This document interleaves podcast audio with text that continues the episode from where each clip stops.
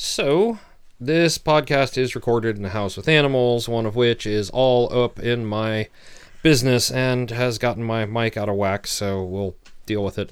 Uh, because if I adjust it now, it'll make a horrible noise. I'm talking about you, Sergey. Yes, I am. there are also two dogs wandering in and out, and that's just how it is. Indeed. I will also mention at this juncture that we swear a lot, and that this podcast, while marked explicit, is really PG 13, and it is marked explicit because iTunes and uh, Google Podcasts and all that stuff only understand two settings clean and explicit. And it's not clean, but it's not that explicit. So, Indeed. parental guidance suggested just mostly for swearing. Welcome to Productivity Alchemy episode 72. Woo! Woo. Wait, is it 72, not 73? Shit, it's 73. Well, there's the swearing. All right, so episode 73. I thought it was 73 last. And 72. also it says 73. It says 73 on the file Thing, that's yeah. recording. Yeah. Okay, so welcome to Productivity Alchemy episode 73. As you can see, we're we're batting a thousand tonight. It's, um, well, I mean, my day started at 4. Yeah. Uh, I had to take the teenager to the departure point for his junior year trip. And so that meant getting up at airplane hours and getting him to the school where we would meet the charter bus and all that stuff by like 5. Hound, you don't need to be in my lap right now. Sure, she does. Sergey, you don't need to be on my keyboard right now. Um, And then I had dental work. and then you had dental work, and so we're we're all kind of off today Yes. because I had like two three hours of sleep followed by three hours of awake followed by another three hours of sleep, and it's just set me off kilter all day. But hey, we got stuff done for you. Yes, I went out to Southern Season and prepped my annual gift basket thing. Uh, this is professionally. If and this, uh, I always feel weird talking about this because I'm like, you don't have to do this. This is not a requirement. Doing this will not get you ahead with publishers. If your book is tanking, the fact you sent them a nice, you know, a bunch of chocolate Right, at right. Christmas is not going to help you. But It, it certainly it's a nice thing to do. They do all of this work for you yeah, on your behalf, maybe not directly for you, as it were. Well, I mean, they make money. It's it's a good Mm-hmm. business, but like, uh, I mean, they do a good job. They they try hard and they put up with some of my vagaries. So I prep, you know, a gift basket and send one to my editor and my art director, and they, you know, the publisher sends me like usually a couple of books, Yeah. yeah. and it's you know, and I send stuff out to Sofawolf, and then my copy editors who are doing a great service for me. Oh Lord, yes. I uh, I like to send them something, and um, I believe the dog farted while they were in here, and I can't think of anything except the fact I'm about to die. Well, then it's going to get excited over exciting over here shortly. Yes.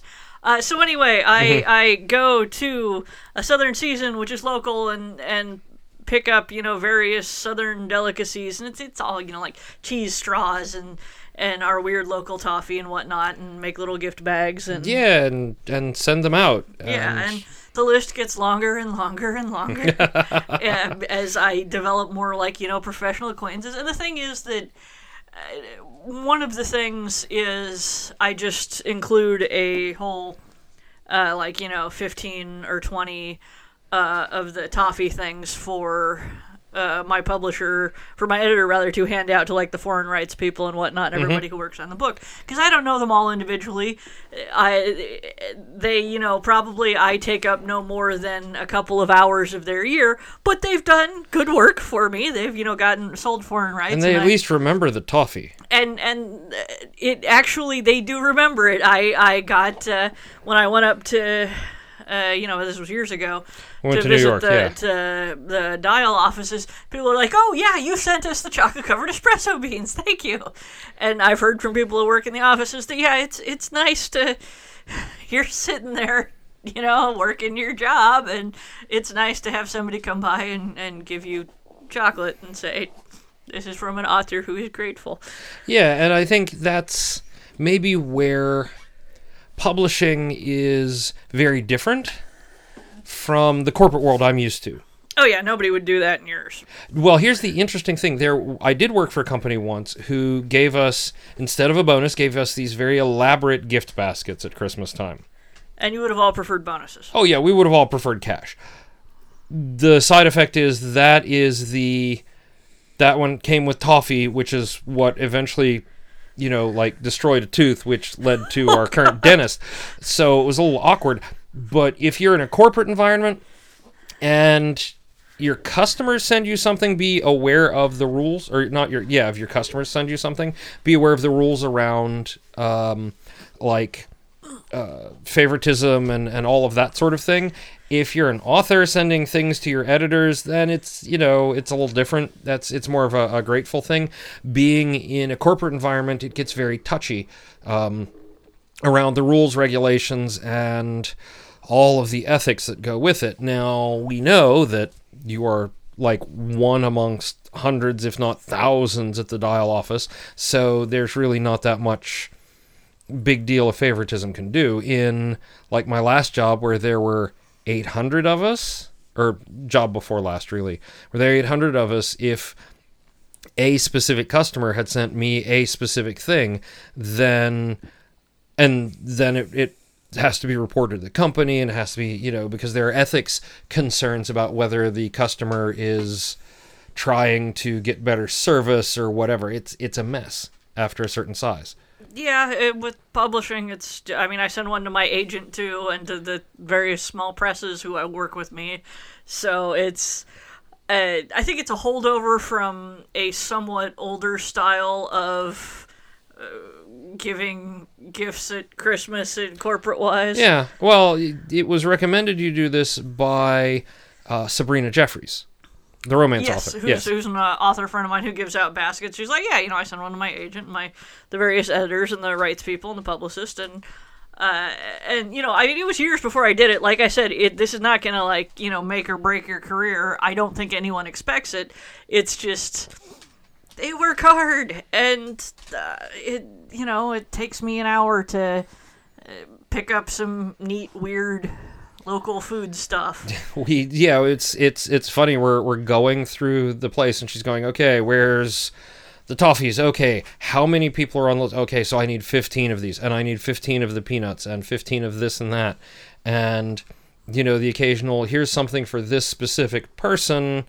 Yeah, like the Sofawolf guys, I know I want to get dog themed stuff for, or at least something for their dogs. Or something for their dog. Yeah, and uh, uh, for uh, my uh, buddy Andrea, I'm like, oh hey, they got sheep things. I, I will throw sheep in because she's a shepherd. Right. So you know that kind of thing. Yeah, but uh, otherwise, you know, for the rights department, for the or the foreign rights department, for the art director, for all that stuff, it's very hard to customize because it, it changes and Well, it would no, take far too long. dir- uh, not for my art director. Oh, or okay. my, my editor. I've had the same art director since Dragonbreath One, but uh, But yeah, it, it, it for the for the big corporate thing where if it's if it's the here's for the group, just hand these out. It's much easier to send out a pile of you know Oh, one yeah, thing. Yeah. Um, now, on the flip side, uh, in the corporate world, oftentimes there is some sort of gift giving and some sort of bonus around the holiday season. right. I remember vividly one year at, at one of the first tech companies I worked at where we got these it was the company Christmas party and we got these the little tiny you know red and white stockings with candy canes in them. I was like oh how nice. And what I didn't realize because I was the only one who hadn't looked is every single one of them had a hundred dollar bill in it. Oh, nice. so yeah everybody got I'm like I don't know you know what am I gonna do with this? And like everybody around me was like if you don't want it I'll take it I'll take it and I'm like maybe I should look inside It's it's sort of like the um uh when we were at the one tech or not tech uh the one the Hugo party. yeah yeah And uh, Google left gift basket. I think it was Google. Yeah, it was Google. Google uh, sponsored and basically paid for this year's uh, Hugo Awards and party. Yeah. They uh, they put out gift baskets for all of the nominees. And, Yeah. Uh, and it's the same sort of, you know, semi-generic kind of thing. But this was all, of course, Google themed, so it was like, here's your safety goggles and here's your Google at home. I mean, they really. it's yeah, it's right here on my desk. I, I try it out every so often, looking comparing it to the Amazon Echo Show I have next to it. Yes. Um, and somewhere in here, oh right, they gave it. Android has these little figures, sort of like the the Android mascot dressed as things, and they were giving out scientists, and so I made sure that we got the Madame Curie and not the. Was it? I forget who the other one was. The male one Probably Einstein. right? I, I actually had to trade around to get the dark gray or black Google Home, the the hockey puck, and the uh, you know, and and trade to get us a Madame Curie. So instead of the white Google Home and the male one, because I wanted to have a Madame Curie instead of I'm not. Hey, You know. you know, uh, no, no judgment there. Yeah. Anyway, so this is all a very long thing of, and again, if you cannot afford to do this, no one expects it. This is not a. Your publisher is not going. That bitch didn't send me a Christmas gift. It, really, it's this is just if you get to a sufficient level that, like, I mean, I've been working with these people for a decade, and I oh yeah I sort of enjoy doing it, and it's all tax deductible. So. at some point uh, I will be your personal shopper for this Yeah, someday when I am fabulously, Fabulously wealthy, wealthy, and, and yeah. employing you, yes. Yeah. The the other thing that came up today that we're going to talk about to help us keep productive and uh, general business advice is I was late with an invoice. Yes. And it was only 20 days late. I'm used to the corporate world where it's net 30, but in smaller businesses, especially when you're working with freelancers, net 30 is make or break, right? Net 30 may be you don't eat this week. And you had very sharp words for me about we do not wait 20 days to pay a an invoice. an invoice, a freelancer invoice. no, uh, Right. it's it's, and I mean there was a due date on it, which we were only technically seven days past. But I'm like, no, I I was appalled because Right. this is this is not okay. Uh, and and I, I do not mean to keep rubbing Kevin's nose in it. He was suitably, you know, chastened, but Yeah. uh, but I think it's it's important to emphasize I made that mistake.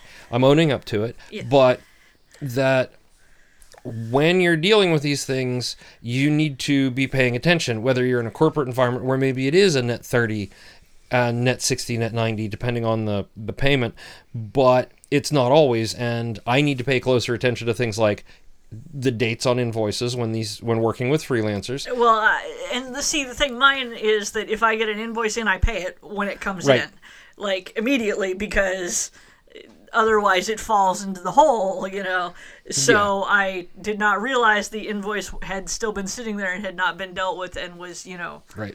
Whereas I'm still getting used to the idea of because it's been so very long since I've had to do it that there isn't a finance department that I just hand it off to or CC on it. well, yes, there is. It's me. as soon as you get an invoice, forward it to me, and and Okay, we'll be I, good. yeah. But that's the but that's the thing is there's some definite mindset changes when dealing with these two worlds and I am adapting while I'm continuing the job hunt which is interesting at this time of year. It's terrible at this time of year. Uh, yeah, yeah. It's. I I mean, it's compounded by the I almost need to work remote from home these days to handle some scheduling things. I mean, it's certainly the preferred way, and that no one. Oh my God, it is getting harder and harder to right. Like it's the time of year when people are letting people go and not so much hiring, so the jobs are few and far between. I have found some interesting things I'm going to investigate. One of which is, you know, like, oh, we want you on location, and I'm thinking to myself, let's talk. Let me see if I can uh, uh, talk to you about remote with that one because it's right up my skill set. But if it's, you know, I'm not going to move to Florida for something Oh God, no. unless they're offering me a lot of money, so much money. But Uh, you uh, you Yeah. would have to offer so much money for Yeah. me to move to Florida. Yeah, but the the other side effect is I think part of what's uh, making it a little more difficult right now is that I'm looking at tech companies, but I'm also looking at non-traditional tech companies. There are a lot of companies now who realize that their technology stack is as important as everything else. And just because they're a chain of car washes doesn't mean their technology doesn't need to be up to date. Chain of car washes, that I haven't seen any of that. But you know that sort of thing just because you're a widget manufacturer doesn't mean you don't have to have a really good technology department to drive your website and your sales and your inventory and all that stuff so it's it's an interesting time especially in the industry but it's also you know few and far between right now. All right, and that should pick up again, hopefully in January yeah February. january february. Once the years all the holidays are over once all the tax stuff is done uh, once this fiscal or once this calendar year is closed out i know some companies won't close their fiscal year out until like april. But once all that happens then things should start to pick up thinking of things picking up i have this week the first part of the really fun conversation I had with Dino Sarma, and I'm hoping that everyone out there has as much fun listening to it as I had talking to Dino. Dino is surprisingly for a person who I'm going to warn you, he's a little scattered. He'll go on. Uh, he'll go on tangents in a heartbeat, which the we don't know anyone no, like mm, that. no, the two of us talking, it it was, it There's was a reason it was a three-hour interview. Right, I'm gonna cut cut a, a whole bunch down to get it down to, to hopefully two episodes worth. But Dino has some really interesting logistics he's managing because he does international imports, and so while he has sort of that that personality thing of the rapid fire and some quick context changes, a lot of that bases around how he keeps his work organized versus himself organized. And so we're going to go talk to Dino to find out more about that.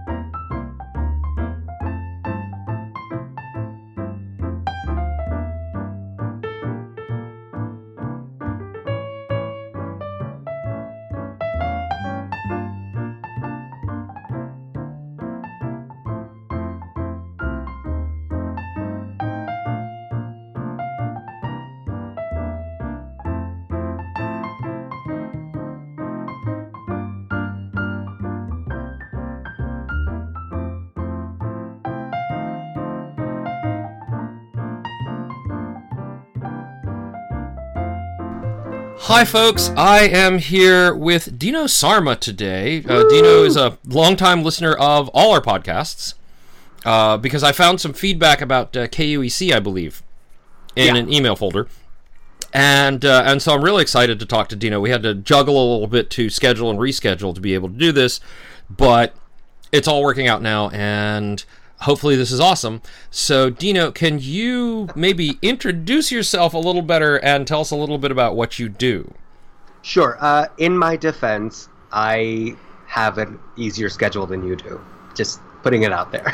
Well, no, I'm unemployed now, so my schedule just got wide flipping open. That's what she said. Anyway, um, I do shipping and logistics for a rice importer um, who brings rice from India to the United States, and my job is to see to it that once the container leaves the factory, that it arrives on time and that everybody gets invoiced and that everybody gets paid and everything in between, and it's a whole um conflama, as it were. Wow. All right. Um, so that means I'm going to guess there are two sides to your organization, one dealing with all of that and one for yourself. How Yes. do you keep all that organized? So I have a lot of friends, and what ends up happening is that because I have so many friends and I am so. I, I hesitate to use the word extroverted, but it's. I tend to make very intense, close relationships with people um, over time, and you know we help each other out. And and the funny thing is, is like a lot of people think that online relationships aren't quote unquote real. They're like, oh, you just know them as online friends. But the friends that I've met online tend to be people whose weddings I've attended. I've, you know, sent Oh, yeah, presents yeah. for their baby showers. Like, we come over to each other's birthday parties. And it, we're not nearby. We're talking like I'm in New Jersey and I've got multiple friends in Canada and the Northeast in general. Mhm. Um, and, and we've traveled and spent cash money to see each other. So I feel like because I have so many of these really close, close friends, my personal life is also scheduled to a fare thee well, if you know what I mean. Oh yeah, yeah, yeah, yeah, yeah. Plus, I, I gotta say, any excuse to get out of Jersey. Yeah. mean. Uh, no, um, yeah, fair enough. Yeah, Uh, I mean, it depends on what part of Jersey, but still. I'm in Jersey City, which is um, might as well be New York City. Oh yeah, no, I I've, I've I did work there. I was actually up there uh, a little over a year ago for for my old job, my old old job. Um, Yeah. So yeah, no, no, no. I've, I've I am familiar with Jersey City. If ever it happens again, let me know. I'll cook you a food. It'll be fine. Oh, right on. Uh, so, so like a bunch of my friends are from online sites that I joined um, for just frivolous reasons, like their forums, you know, their general forums, that kind of thing. Other friends are from cooking forums because I'm also really into cooking, um, and th- these are really, really close friends. So that means that usually each weekend, if I'm not traveling, I, I've got something to do. You know what I mean? right, yeah, yeah, yeah, yeah. So generally, if you need me to hang out with you, I need to know anywhere between three and six weeks in advance. Wow. And and how are you how are you tracking all of that? I mean, are, are you using calendars or? Yes. Yeah. Okay. Uh, I live and die by um, Google Calendar. Oh yeah. Yeah. So the second that someone says, let's hang out, I'm like, okay, let's compare calendars. And then that conversation turns into, okay, so I'm booked for the next four weeks. So I'm going to need you to give me something. I'm, I'm gonna say so. We use Doodle. I use Doodle to do a lot of my scheduling, and it sounds like you were like the perfect use case for that. My issue with Doodle is mm-hmm. that I don't want to give people too many options. Right. Because here's the thing: supposing I- I'm gonna, I'm just going to give you like a just a typical case, right? Mm-hmm. So I have a friend who wanted to hang out and you know have dinner, have wine, have food, as you do, like a like a Right. good. Um, I'm booked through after Thanksgiving as of right now. Whoa. Yeah. Okay. So we're on the 9th of October today, Mhm. and I'm booked through after Thanksgiving.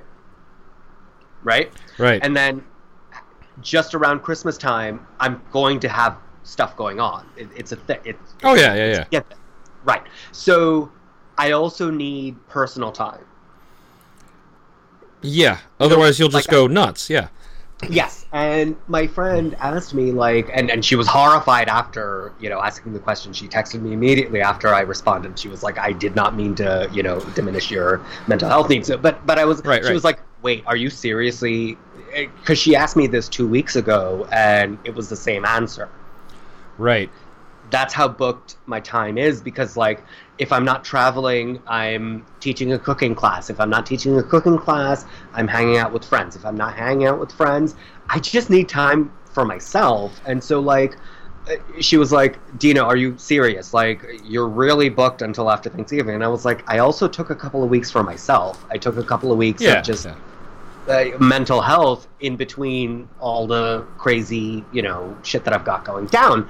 And, and like I said, she was horrified. she was just like, no, no, no, that's not how I meant it. I didn't mean to think, you know. But uh, at the end of the day, if I give other people too many options as to what they can choose, they'll choose something that I don't want to do, if you know what I mean Right. Right. um, it, like with your uh, doodle that you sent me, um, Mhm.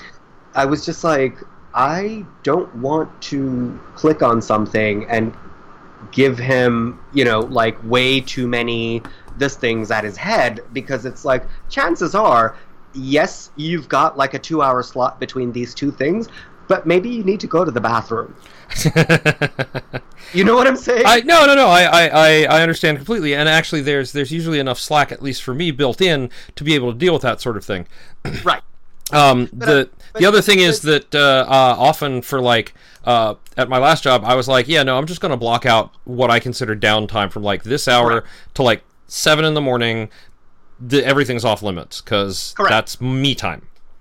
Yeah. Whereas for me, it's more so that I tend to be intensely protective of my personal time. Right. Um, because as extroverted as I am, I'm also I, I have these tendencies where like I just need to be by myself to just just not recharge is too strong a word because the thing is is like when i'm by myself i'm actually working. Like i'm cleaning i'm doing laundry i'm cooking you know meals for myself. I'm Right, right. so, and, and i'm doing it at my own pace. It's it's not like uh, you know me time is staring at the phone scrolling through facebook. It's it's just me time is I need to make sure that I can function as a human being because I, I know I've sent you an email before about my brain weasels and Yeah, yeah. when they hit, they hit. So Yeah. when was- we're still good, we need to make sure that everything's fine. Right. Right. And I, Ursula Ursula calls that that sort of stage she's peopled out. Yep. You know, she's been on for we've been we've been at an event, um, you know, convention or something. She's been on for three days straight. She doesn't want to look at anybody that isn't me uh, for the next like week. And sometimes, and sometimes that looking at me is like we're just sort of together in the bedroom, but we're paying attention to our own laptops, and Yes. we've got like music playing or uh, Midsomer Murders up. So Well, for me, it's more so like supposing um, I have a me time day scheduled for like a Saturday or something, Right, right? right. I have to, and and I'm I'm rattling this off of memory. It's not exact, it's not precise, but that's fair. Yeah. bear yeah. with me. Um, I have to make sure that the laundry is done, and the second that it comes out of the dryer, everything has to get hung up in the closet. All the socks have to be sorted and folded. Uh, you know, and Yeah. everything has to be put away immediately after it comes out of the dryer because I live in a studio. Like my apartment is something to the tune of like 220 square feet. It's a tiny, tiny Oh apartment. God, yeah, yeah. No, I've, I've, I almost got a studio when I was living in Queens, and realized that my at the time my wife to be, my now my ex-wife, um, we would basically be stepping on each other. Yeah, Yeah, and I lived in that studio with my ex-husband. yeah. So to give you so like if anything's out of place it looks like a crack den right, and i so uh, it has to be done and then on, once that's done then i have to make sure that the bathroom floor is scrubbed and then the toilet is scrubbed and that the kitchen and the uh, shower is scrubbed all the dishes are put away neatly everything is hung up back where it belongs because i'm very i'm a very strong believer in like everything has to go back exactly where it started from because otherwise i'll i won't be able to find it I uh, there's a, a cooking term for that. It's almost uh, uh, Mise en place. Mise en place. Yeah, yeah, yeah, I was a chef for seven years. I know what you're talking about. yeah. I've done a lot of jobs. So like, it's when I. So if if my friends were willing to come over and watch me clean and scrub and you know whatever, I would totally be down for it. It's it's not that I can't people. It's that there's shit that I need to do that's boring as fuck. Yes. And I'm not gonna be host Dino, where it's like, "Are you comfortable? Let me get you a drink. Let me make you something to eat." No, no, no, no. I'm in work mode, so it would be Yep. it would be pretty much like if you come over to my office and I'm dealing with shipping and the rest of it, and like it's not going to be fun for you, and it's not going to be fun for me because I'm trying to get the shit done. Right, right, right, right. So like my mental health days are more so like I just need to catch up with all this garbage. No, 'Cause I'll and that's, that's right understandable. Yeah, yeah. When I have to leave on a trip, I do not want to come back to a messy house. I we have animals, and so there's there's only so much you can do about that. But no, I Sure. understand completely. You know, it's I live by myself. right. When I when I get home, I don't want to. Uh, it's like I don't want to have to deal with there's dirty laundry waiting for me Right. to be Exact- done. Uh, I brought dirty laundry home with me. Um, Yeah, no, and so like I'll bring the dirty laundry home and that's fine, but like I need that dirty laundry hamper which is basically the size of like one of those um, plastic totes that you get at the container store. yeah, yeah, Not very big, so there's not much you know what I mean? Like yeah. yeah I no, no. don't. I, I keep my trash can small, so I take it out every day. I keep my hamper small, so I do laundry frequently. I like I force myself into these systems so that like I vacuum twice a day. Okay. I don't think I could do that. I, I need things to be tidy all the time Right. because it's such a small space that if it's not tidy, I, it's just like uh, like uh, I, I'm li- I, I'm living in a crack den, and this is not pleasant. And I don't want to die in a ditch by the Walmart like Ursula. but there's very specific goals I have in mind for this, you know, Mhm. This th- these neuroses about like everything needs to be tidy because if it's not, I yeah, ditching Walmart is my apartment at that point. And and the other side effect of that is this is something you can control. If you've got other things that are out of your control, Yep. this is at least something you know you can control. Yes, exactly. so so basically, I live and die by calendar, by Google Calendar specifically, because so every time um, one of my friends uh, puts in a request, and it sounds so douchey, and I hate myself, for saying it, but like. But like when they put in a request for hangout time, I'm like, okay, it's going in the calendar right now because if it doesn't, it's not happening. Right.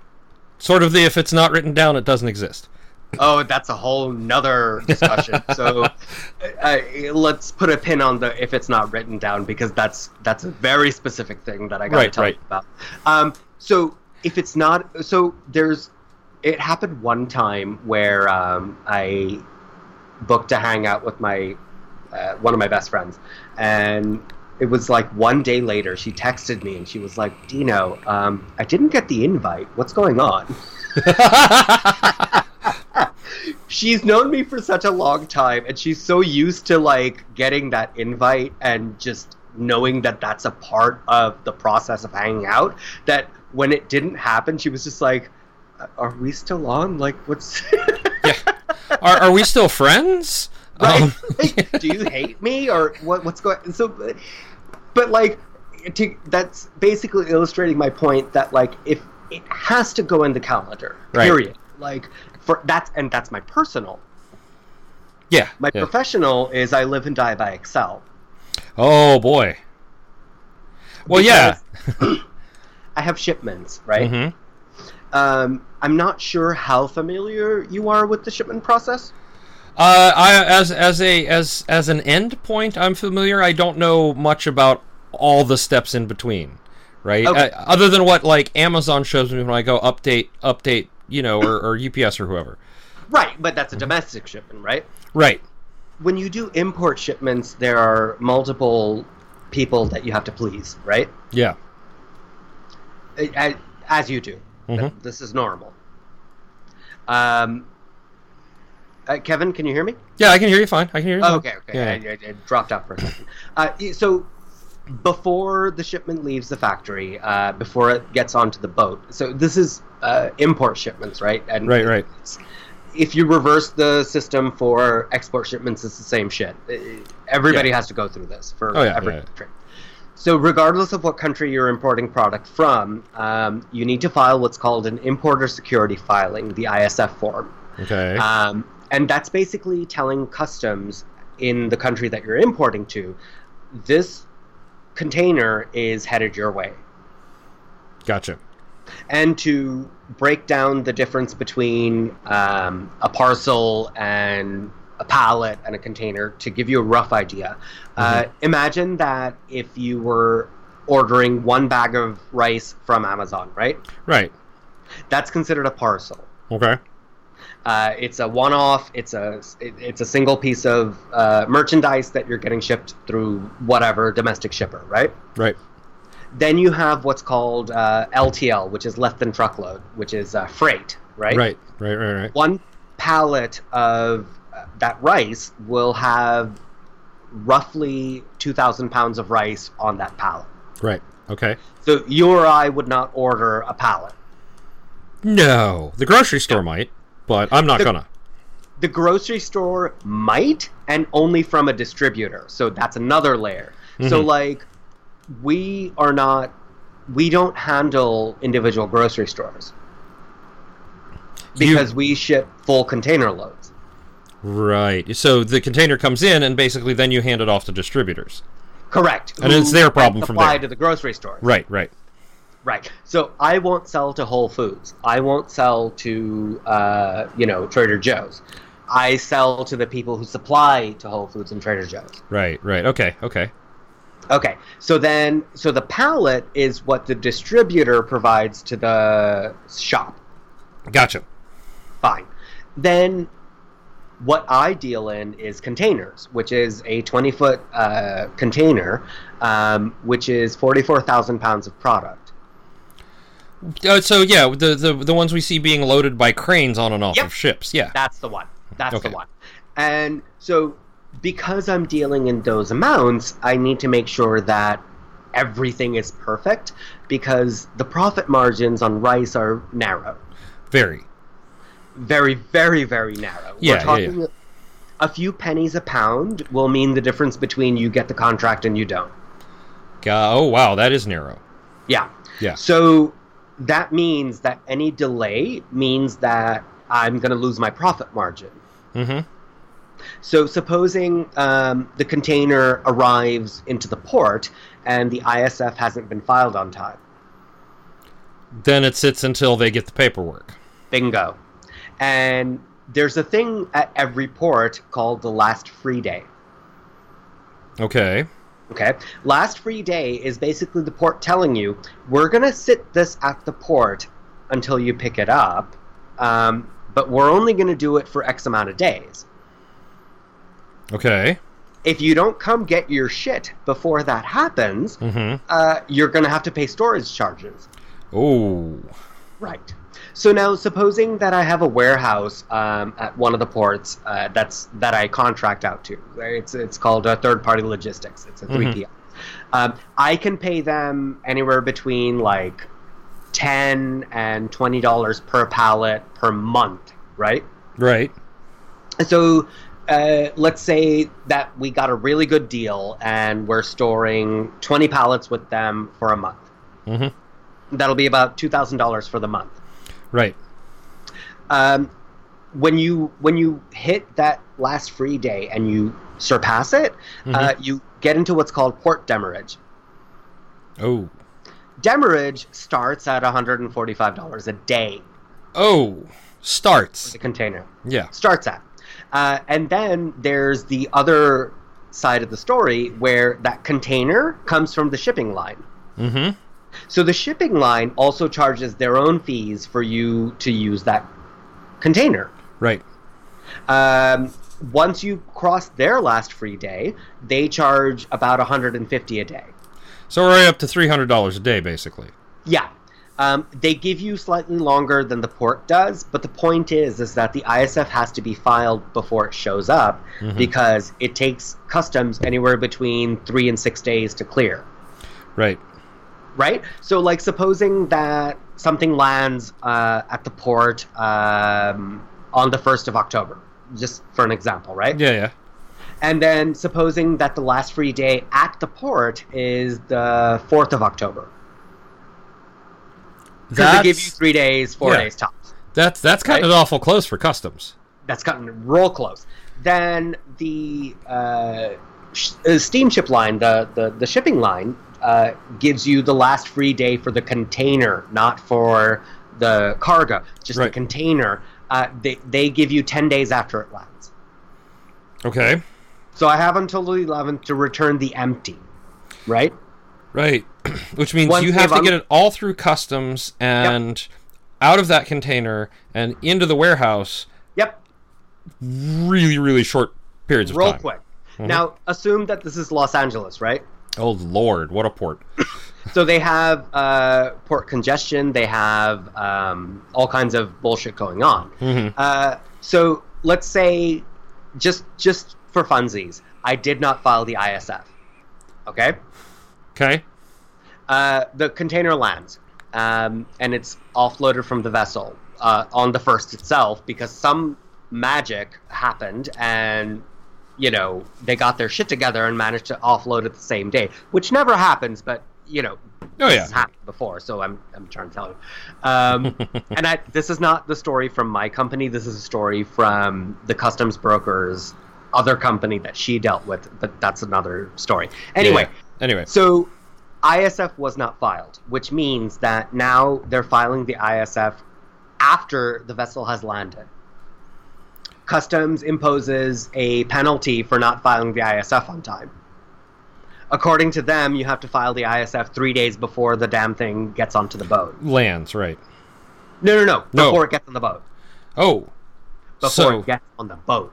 so if it takes a month to ship from India Yep. to Los Angeles, Yep. it had to be a month and three days ago before it even lands. Yeah. And now it's a day after the goddamn thing has landed. Right. So now customs has put their uh, you know penalty on you because they're like, we should have had a lot of time to deal with this, but now you're you know lighting a fire under our ass to deal with this right now. So guess what? You're going to pay for it. Fine. Then uh, customs decides you're an asshole and I hate you, so I'm just going to take my time. Oh, goody. Not not in their exact words. I'm paraphrasing. Yeah.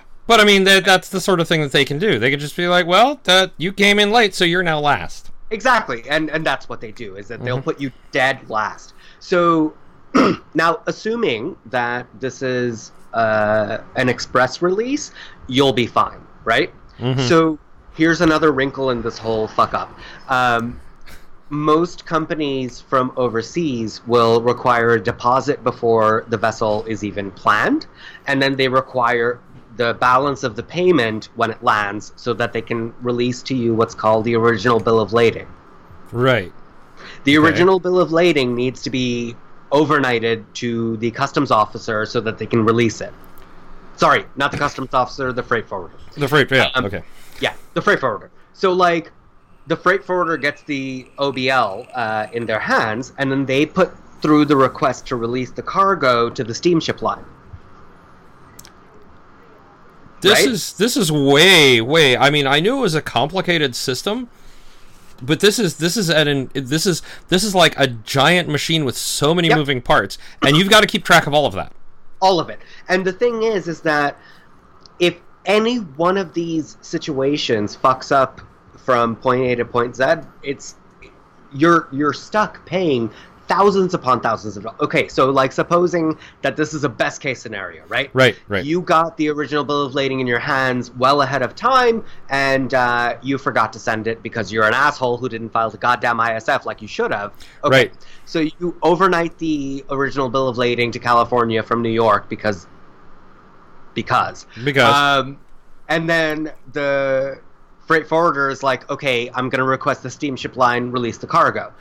All this time, we still haven't examined the cus- uh, the container. so you don't know if it's any good even.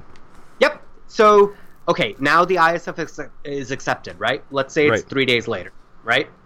You just got in in the nick of time from the uh, port demurrage. You're not paying that because they just managed to make it happen, right? Right. Okay. So now it's been uh, transferred to the exam warehouse. Or And has it? Uh, or ha- yeah, well, there's probably paperwork involved tracking it there too. So here's the thing. Um, certain products like rice coming from India need to move to an exam warehouse because customs doesn't have the manpower to examine at the port. Holy crap. So crap! now, imagine that you didn't file the ISF on time. That means that your customs broker doesn't have time to schedule the pickup from the port. So now, last minute, you're asking the exam warehouse to come pick up your shit. oh boy. In Los Angeles specifically, you're allowed to have a customs bonded trucker drive it over to the warehouse, and that's okay. Right. But in places like Norfolk, um, and I specifically call it Norfolk. Oh yeah, no. no. fuck shit up every time. Yeah. Um, you can only use the exam warehouse's own truckers. You cannot have a bonded trucker do it for you. So if they're short staffed, you're fucked. Yeah. Wow. Speaking from experience. Yeah. Anyway, No. So so all of this, and you're tracking all of this in Excel. Mhm. Wow. Okay. This this has to be an incredibly complicated spreadsheet. It's not. It's not. No. Oh. because I have my container number, which is what I use to track uh, from the steamship line. I Uh-huh. have the invoice number, which is a three-digit number that I use to track, uh, you know, versus the invoice. Right. Um, I know what the freight forwarding company is. Is it's a separate column um, because it says it on the ISF. I know what the steamship line is because I've worked this long enough that I've pretty much memorized the um, codes right. Right. So I pretty much know what's happening. So if I just put in the container number, but I still have a separate column for the steamship line, just so that I can, you know, In case somebody asks and they don't Exactly. trust you just rolling it off the top of your head. exactly. Right. And and sometimes I forget. You know, like I'm old and I forget. These things happen. So, Absolutely. like- Yeah. I have a column for how much that invoice is going to cost me, and I have a column for the ETA, and then I have a column for the arrival notice because there's the other part of that whole fuck up Right. is that the arrival notice um, tells the customs broker that they need to pay the document transfer fees, so that once that stupid thing lands, there's going to be no hiccups. Right. And the arrival notice basically tells you, okay, whatever you said on the ISF means nothing if it doesn't match up what says on the arrival notice. The arrival notice gives you exactly where it's going to show up at the port. Whoa. It's a lot of information, but Mhm. none of it's hard. Right. It's just that there's there's so much you have to keep it in one place in a, an orderly fashion. Otherwise, y- you know, trying to keep it like this is the stack of paper for shipment A, this is the stack of paper Yep. for shipment B. So, like in my case, a cat comes by and knocks it off my desk. I'm fucked. Well, that's why I keep all my files electronically because Right. if I didn't, um, I- you know, what happens if the paper gets fucked up? What Right. happens if, you know, something stupid happens? So I make sure that every file is named with uh, both the container number and the invoice number, Mhm. and also the um, FDA number because they use a separate number Right. to track if it's FDA cleared. Because you're importing a food item. Yep. And Yep. I, I, I'm trying to tell you all this because I want you to realize how safe our food supply really is when we import. Like, if you imagine how many checks it has to go through just to come to the port and then to have clearance to come into the US. Oh There's yeah. so many steps, and none of them are a joke. Like they take shit real serious, and if there's so much as um, I had a container rejected because of um, the the pallets were not heat treated, Oh. and then I found out why that's important. Because if you don't heat treat the pallets, there are pests that are not native to the U.S. that can come in and proliferate, and they want to make Mhm. sure that this is not a thing. So you're talking about like a twenty, thirty thousand dollar container that's getting turned right back the fuck around. That's going to cost you an additional like ten, fifteen thousand dollars because the pallets weren't heat treated. Uh, and then on top of uh, everything else, because now you can't deliver your shipment, which means Yep. If someone the had pissed. yeah, the customer's unhappy, and if they had prepaid anything or, or put down a deposit, they want that back. And yeah, yeah, yeah, yeah. and chances are that money's spent. So like, yeah. Mm-hmm. yeah. Wow. It, it, it none of it's hard though, Kevin. Oh, no. The thing is, is like, it's just little bits of information, and ninety nine percent of my work is dealing with people who are traceable and who tell the truth and who do what they need to do. Right. Right. One percent of my job is dealing with the shipper. And and I, I wanna I wanna say that you you're making a very very distinction there, saying people who are dealing in good faith and telling the truth, Yes. and then the shipper. Yeah. and the shipper lies. They lie so much and so frequently that I'm just, at this point, it's just like, if I can't verify for myself exactly what it is that you're telling me that you did or did not do, Right. uh, I'm to keep hammering you until you give me the reality. Oh, the uh, container left the factory yesterday. Do, do, do, do, do, go on the website. Let's see what happened. Uh, no, it didn't. nope. No, it didn't. It's still sitting there. Right. Uh, the ETA of this is uh, three weeks from now. Boop, boop, boop, boop, boop. Okay, so the steamship line says that the ETA is this, but then I go look up the schedule for that particular boat, Right. and that boat is saying that it's going to arrive two weeks after that. And I'm like, okay, steamship line, you can back up their lies, but your own website is saying that the schedule is different. Right. I have no chill about that kind of shit because here's the thing just tell me what's going on. Right. just just if if you didn't do the thing that's fine do the thing um, so that i can tell my customer they didn't do the thing Yeah, I, I was talking to um, Damien Ryan. That'll be for those of you listening at home. You've already heard that interview. Dino hasn't because I only just recorded it four days ago, and so it it, it isn't going to be out for like weeks. Um, Yeah. But he was describing a situation where uh, a project manager or product manager or something like that is constantly telling like the team or not the team but like the higher ups it's great we're fine we're on track it's uh, you know everything is fine and it's not and then when you know we're we're time to actually release then it's like oh no we've got like three weeks left of work on this and everything's behind and uh, he calls that a watermelon project I know, right? Green on the outside, red on the inside. and and the shipping company, it sounds like the shipper, the people that you're talking to, are trying to give you a watermelon. Well, it the the- the steamship line is usually pretty good about you know keeping me updated because they have to answer to more than just this asshole. Right. You know what I mean? Oh, I so know what you like mean. at at the end of the day, y- you say what you will, but the steamship lines are actually usually pretty good. I, okay, sometimes I have issues with Evergreen because they don't like to give you too much information, so you have to go digging, whatever. Yeah. Sometimes Hyundai Merchant Marine decides that they're gonna, you know, transload you at transload you at a stupid place and like dumb shit happens but the 99% of the time the steamship line is just trying to get the cargo moving and give you as much information as they can and Right. if they don't they give you the boat name and i can go onto multiple websites and track where the goddamn boat is Mhm. through satellite because they provide that information See, now that's that's really cool because you know, 50 years ago, you wouldn't have had that ability. No. Right. But but but the thing is, it's like it keeps everybody accountable. It's Mhm. like it's real cute how you think that you're going to tell me some kind of shit about you know oh this left oh this did whatever. And i'm like this is headed to dubai. We're in new york. What are we doing? Right. and they're like oh sorry gave you the wrong number. And i'm like so maybe don't give me the wrong number next time. Yeah. No, because part of I, I guess part of this in in all of that is you have to keep these statuses because you have to keep them accountable to you yeah through the whole thing. yeah Yeah. that's my job. My job is when the customers call. And here's the thing my customer is not individuals. You know what I mean? Yeah. Yeah. Yeah.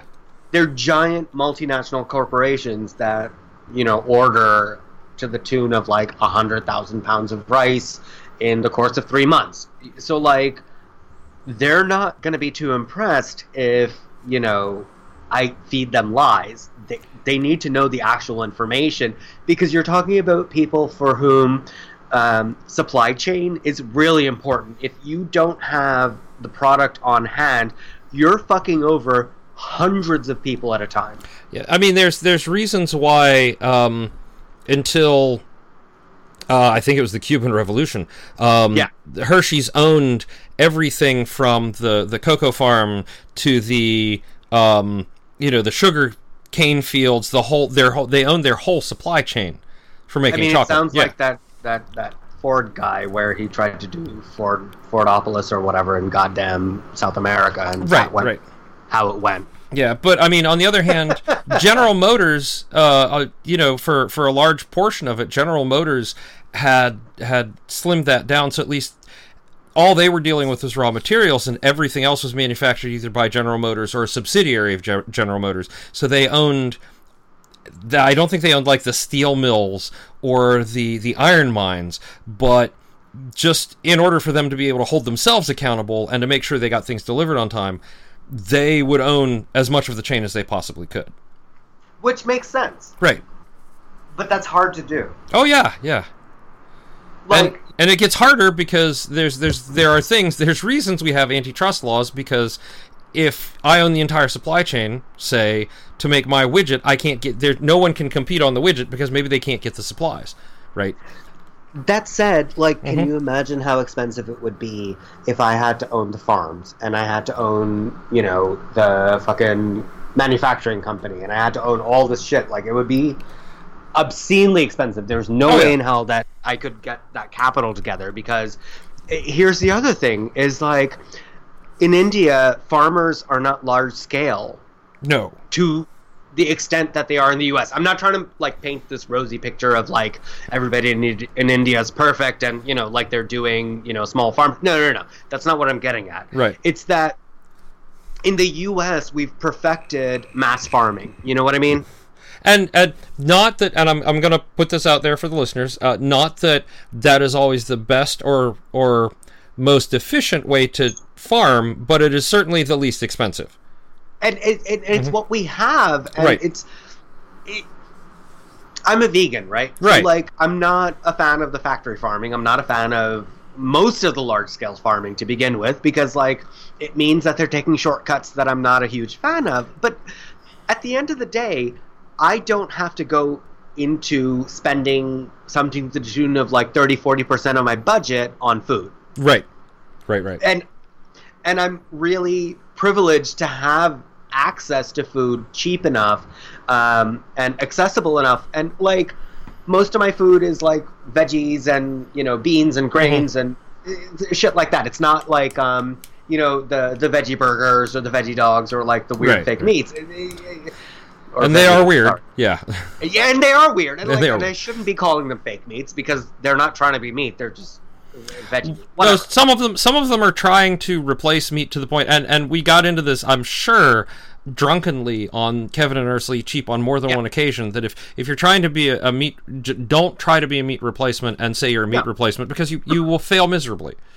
No, just be your own thing. Say, so like I make this um, macaroni and cheese, like in quotes. I don't call it a macaroni and cheese. I call it like um, a macaroni in a miso cashew gravy. Like it's, or sorry, miso cashew sauce. Cashew Right, miso right. sauce, whatever the Christ it's called, because it's not going to taste like macaroni and cheese, and it's sure as fuck not going to have that same texture, and it's not going to have the Right. stringiness, and and that's fine. I, but I'm not trying to make it that. Right, You know exactly. what I mean? Like Yeah. that's not where I'm headed. I'm headed towards I want something creamy and comforting and like squishy and you, you know, and it's none of these words sound great, but it, but No, no, no, but I, I understand, I understand. Yeah, yeah, yeah, yeah.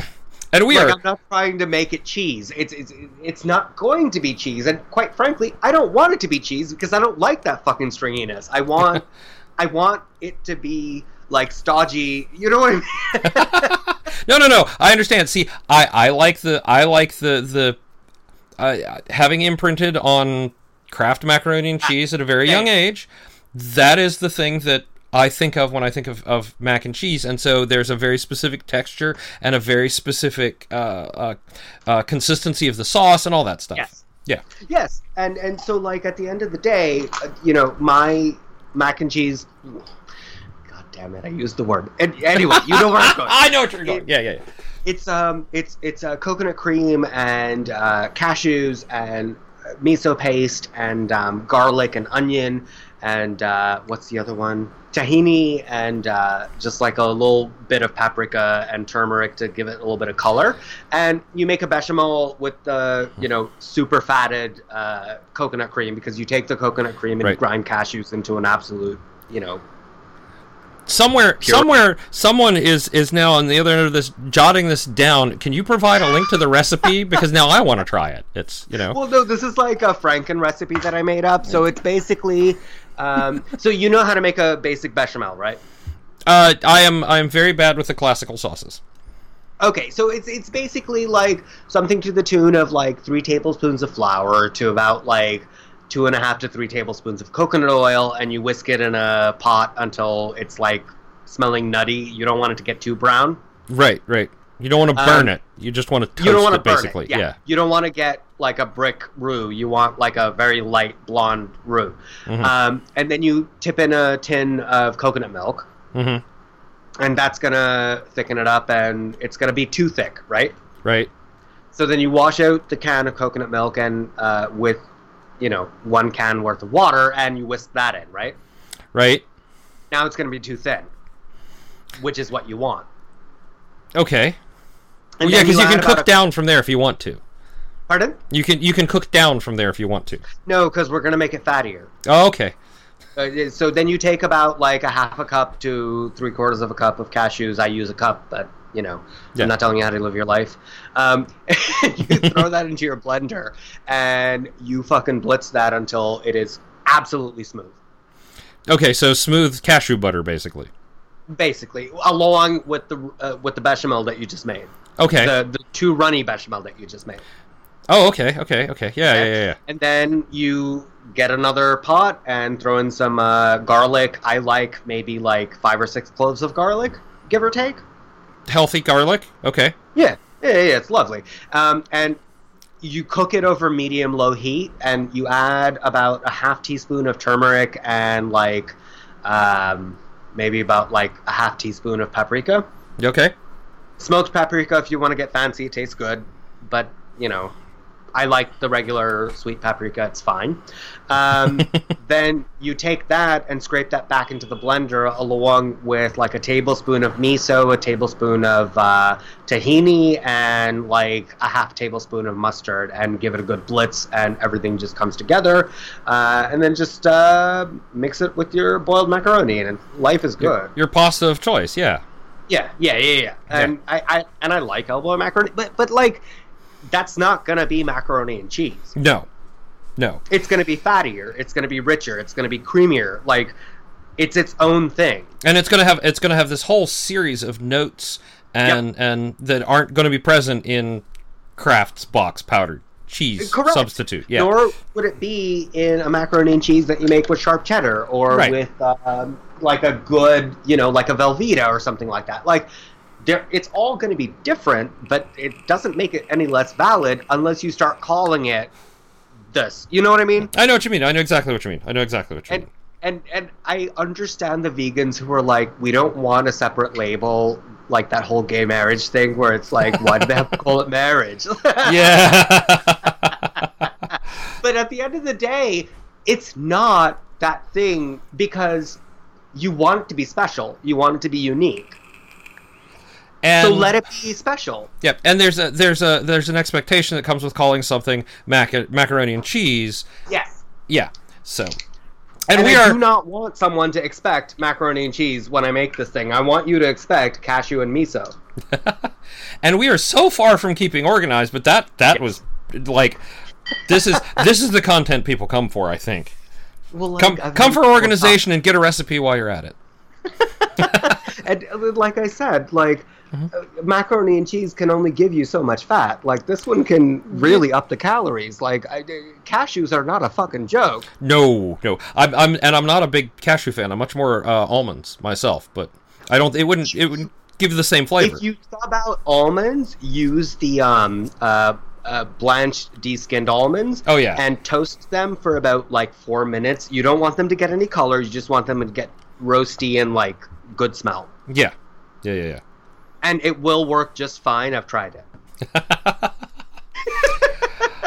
So through all that, yes and and we know that. Okay, so so do you have do you have a a, collection of recipes somewhere as well, or is this just off the top i of your I have head? a book Okay, um, there you go. but it's not it's not really like um these kinds of recipes it's mostly like south indian inspired vegan food because when i start when i went vegan most of the vegan cookbooks were very much about like go get this you know veggie meat and Mhm. do something to it and i'm like i could just use a regular cookbook and do the same thing like i don't Right. need you to tell me to put you know veggie burgers in a goddamn chili you know what i mean Right. Yeah. And and oh look, uh, you're you're you're. This is basically the same recipe I would have used, except you've subbed out uh, Right. seitan for chili.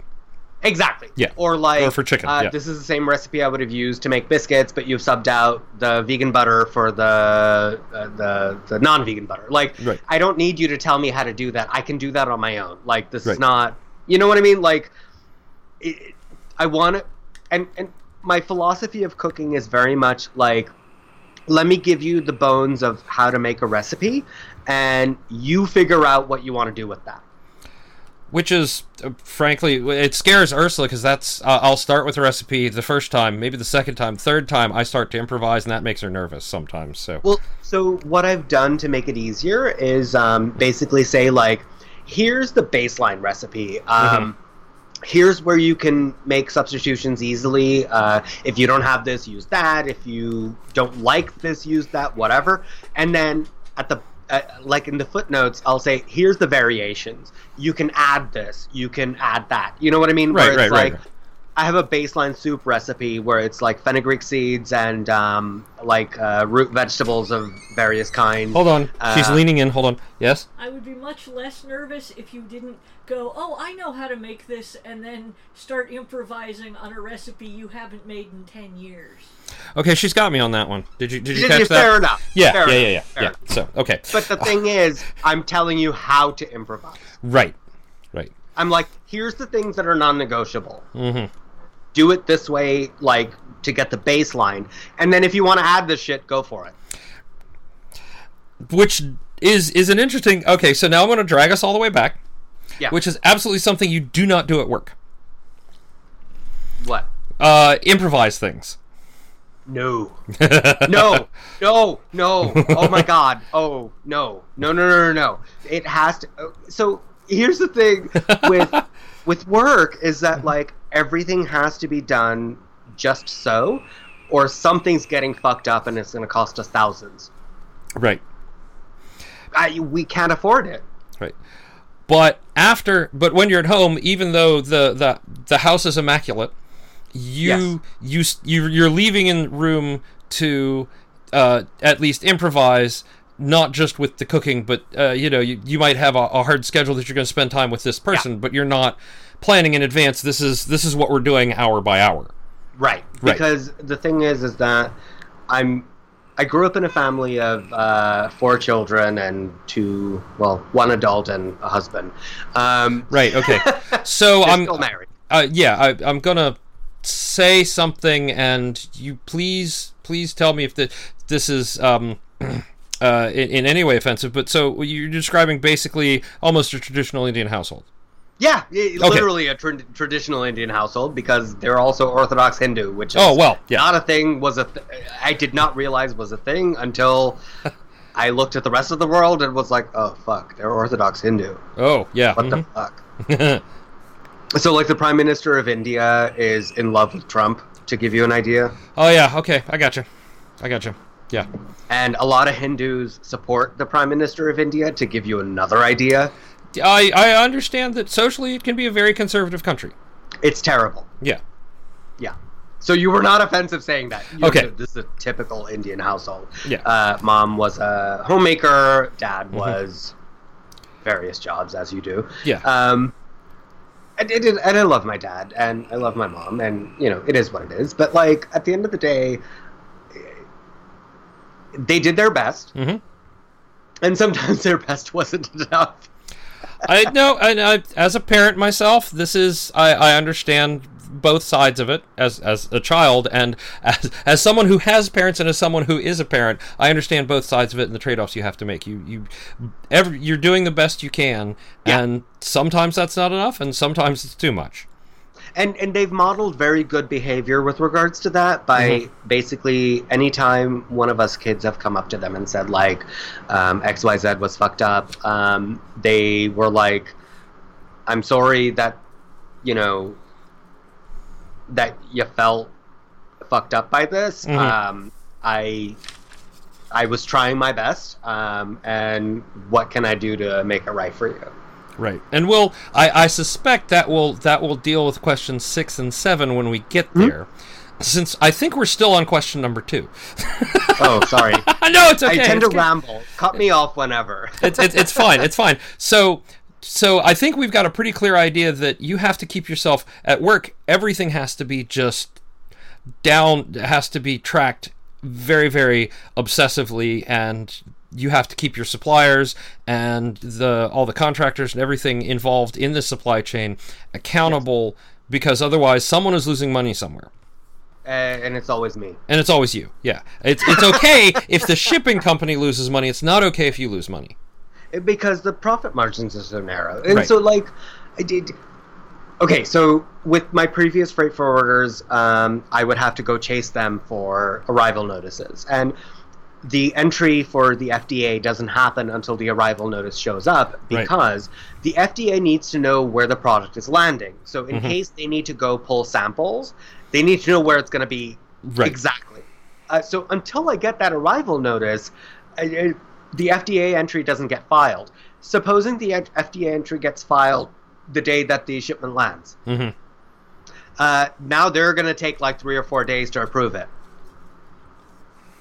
So ideally, what happens is that I get the arrival notice seven to ten days before the ship lands, Right. and then the FDA entry gets filed at that point, and then the FDA gets enough notice that they have time to review the documents. Right. And then if they decide they need to do uh, a more in-depth third. inspe- inspection, yeah, they've got there's there's a lot of there's some there's some wiggle room in there. Yep. And, Yep. and and once they review the documents and they see what it is and they're like everything looks legit and we're fine, ninety percent of the time they're like, okay, this is fine as long as the USDA and the um, Customs and Border Patrol clears it, Mhm. we're good. Uh, sometimes they'll randomly uh, pull containers for um, detention, um, just just to check, just to keep everyone Right, on. right. You know what I mean? Because it's getting examined by customs. It's getting examined by usda it's getting examined by like everybody and their mother. So it's not that they have to do this every time but they do it randomly just to keep everyone on their toes. Right. but if you don't file your shit on time they don't have the staff to make it happen at the last minute. Uh, which is which is true of everybody in this in in that particular Yep. um, sequence of events because the U- if the USDA doesn't have the paperwork, the USDA has to have people done. They don't have people just sitting there twiddling their thumbs, going, No. "When's the next shipment coming?" in?" No, they, these guys already have their schedules about who they're inspecting on a day to day basis. and, and neither does your trucking company like you're not going to be able to move shit on the same day that it lands Right. unless you've booked that appointment like a week in advance to you know like when the arrival notice shows up it's not getting moved and if it doesn't get moved to the exam site well you know what go fuck yourself Right. Right. So at work, basically, you are managing minute details. Uh, I'm not going to say down to the minute, but it's probably close sometimes. Pretty of, much. of, the, of this entire process. yes Yeah. At home, um, you've got since there's a lot more under your control, or you're able to put. you- You're also able to expand and and do fun things or improvise or you know if it's not a, a night you want to stay in but you've sort of scheduled me time you can go down to the bar or whatever Yeah. Yeah. Exactly. And and and the other part of it is that because people know that I cook very well, I tend to be a very popular dinner guest at uh, people's gatherings. Right, right. So like, and they'll book that shit six months in advance because they're like, if you're not there, the food is not going to be good. So what I'll do is that I'll show up at my friend's house and help them cook. okay there you go and uh, they'll be like, okay, what do we need for this thing to happen? And the only reason I know how to do that is because I've taught cooking classes for so long. right And that's its own set of organization nightmares. Um, because you're dealing with people who don't cook. right or, or who don't who don't there's a big difference between a home cook and a professional cook Uh, well, but I was a home cook before I wrote the book. Right. I wrote the book as a home cook. I got the job as a professional cook based on the home cooking book. oh well there you go then So like I've always had that sort of retentive attention to the process. Like it needs to go this way so that we're not all fucked up. Like my point of pride is that everything is done at the same time. right oh yeah no no no that's and and Like in- every in- time. until you've until you've actually practiced that Yeah. and, and it is impossible to to to do right and um uh I, I do remember one time Ursula was like, I will cook dinner, you're obviously very stressed. And everything was happening at once towards that moment when everything was done, but it she it wasn't a, a timing thing that she was used to having to work with, and so it was insanely stressful. Uh, it almost you to know watch. no for her to do Oh. right for me yeah it was very stressful to watch because um she uh towards the end there she was almost in tears because you know like the beans might burn and this and that and and just everything's going off and sh- that's not the kind of environment she thrives in Right. right and uh, whereas me i've been you know i've been cooking for uh, at least at home and you know Boy Scouts and things like that. I've been cooking for what like 30 years now. Um, Right. So for me, it's like, oh yeah, everything is is coming done, and here's exactly where I need to be in order to do A, B, and C, and I'm just used to it. And so there's there's definitely a different mindset about that. But the first couple times, man, it will drive you up a wall. Well, so this happened when I was having the testers test out the recipes in the book. Mhm.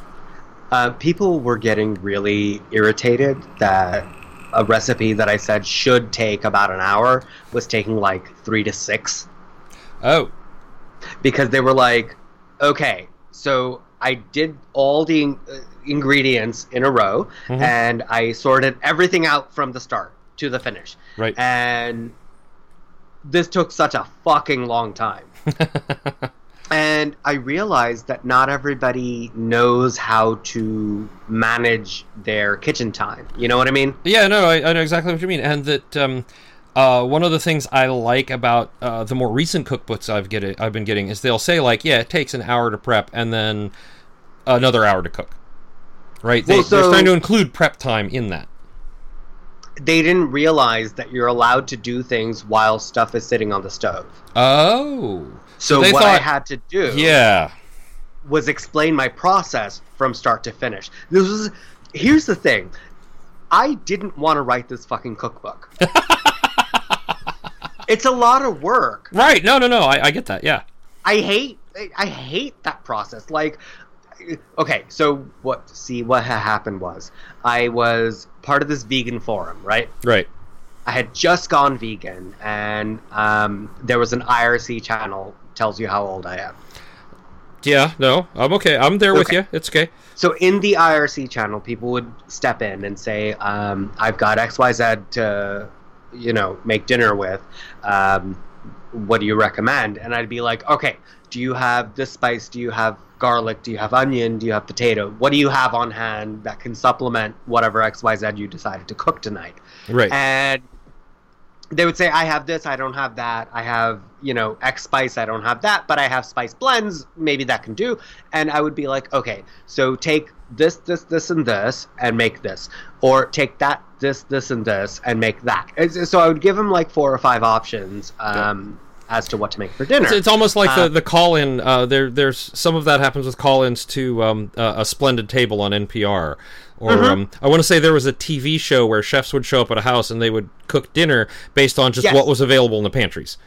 Yes, and, and and and the thing is, is like it was a very useful tool for that vegan community back there. This was Mhm. back in 2005, um, where they could, you know, just give me a list of shit that they had, and I would sort out like five or six meals for them, and then they would go cook it, and then come back like 20, 30 minutes later and say like, "Oh my god, it turned out great." Right? So the owner of the forum was like, "I need you to write a book." because you really know what you're doing with regards to food. And I was like, uh, it's a lot of work. And he was like, okay, so what's stopping you? And I said, I don't want to do it. And he's like, okay, why? Like, you need to work with me. Why? Why? Why don't you want to do it? And I said, um, organizing the recipes is a lot of work. And he was Mhm. like, okay. And I was like, I can't find a publisher. And he was like, I own a publishing company. Oh well, that that makes it a lot easier right there. Yeah. So shut up. And, and I was like, I don't. I also don't want to organize the testing. And he was like, okay, that's fine. Um, and also, I don't want to convert from uh, British to American units Right. because I'm Indian, so I'm used to dealing in liters and you know with with yeah, yeah at, the the proper measures, me, the metric system. Yeah. yes, and kilograms and the, so Mhm. like. I was like, I don't want to do that. And he was like, I have a proofreader who will do it. And I was like, okay, um, I don't want to do it. And he was like, shut up. and write the book. Yeah. and just just write the recipes we'll sort everything else out so he put out a announcement into the forums and was Mhm. like listen this little bitch is going to write a book and we're going to need you to step up because if y'all don't step up it's not getting written and it wasn't a funding issue it was a labor issue you right. know Right.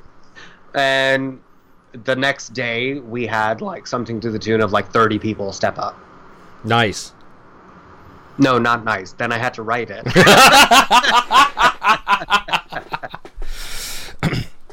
so I was able to yeah. turn out like five recipes a week, It's not that Which bad. is fine. You know.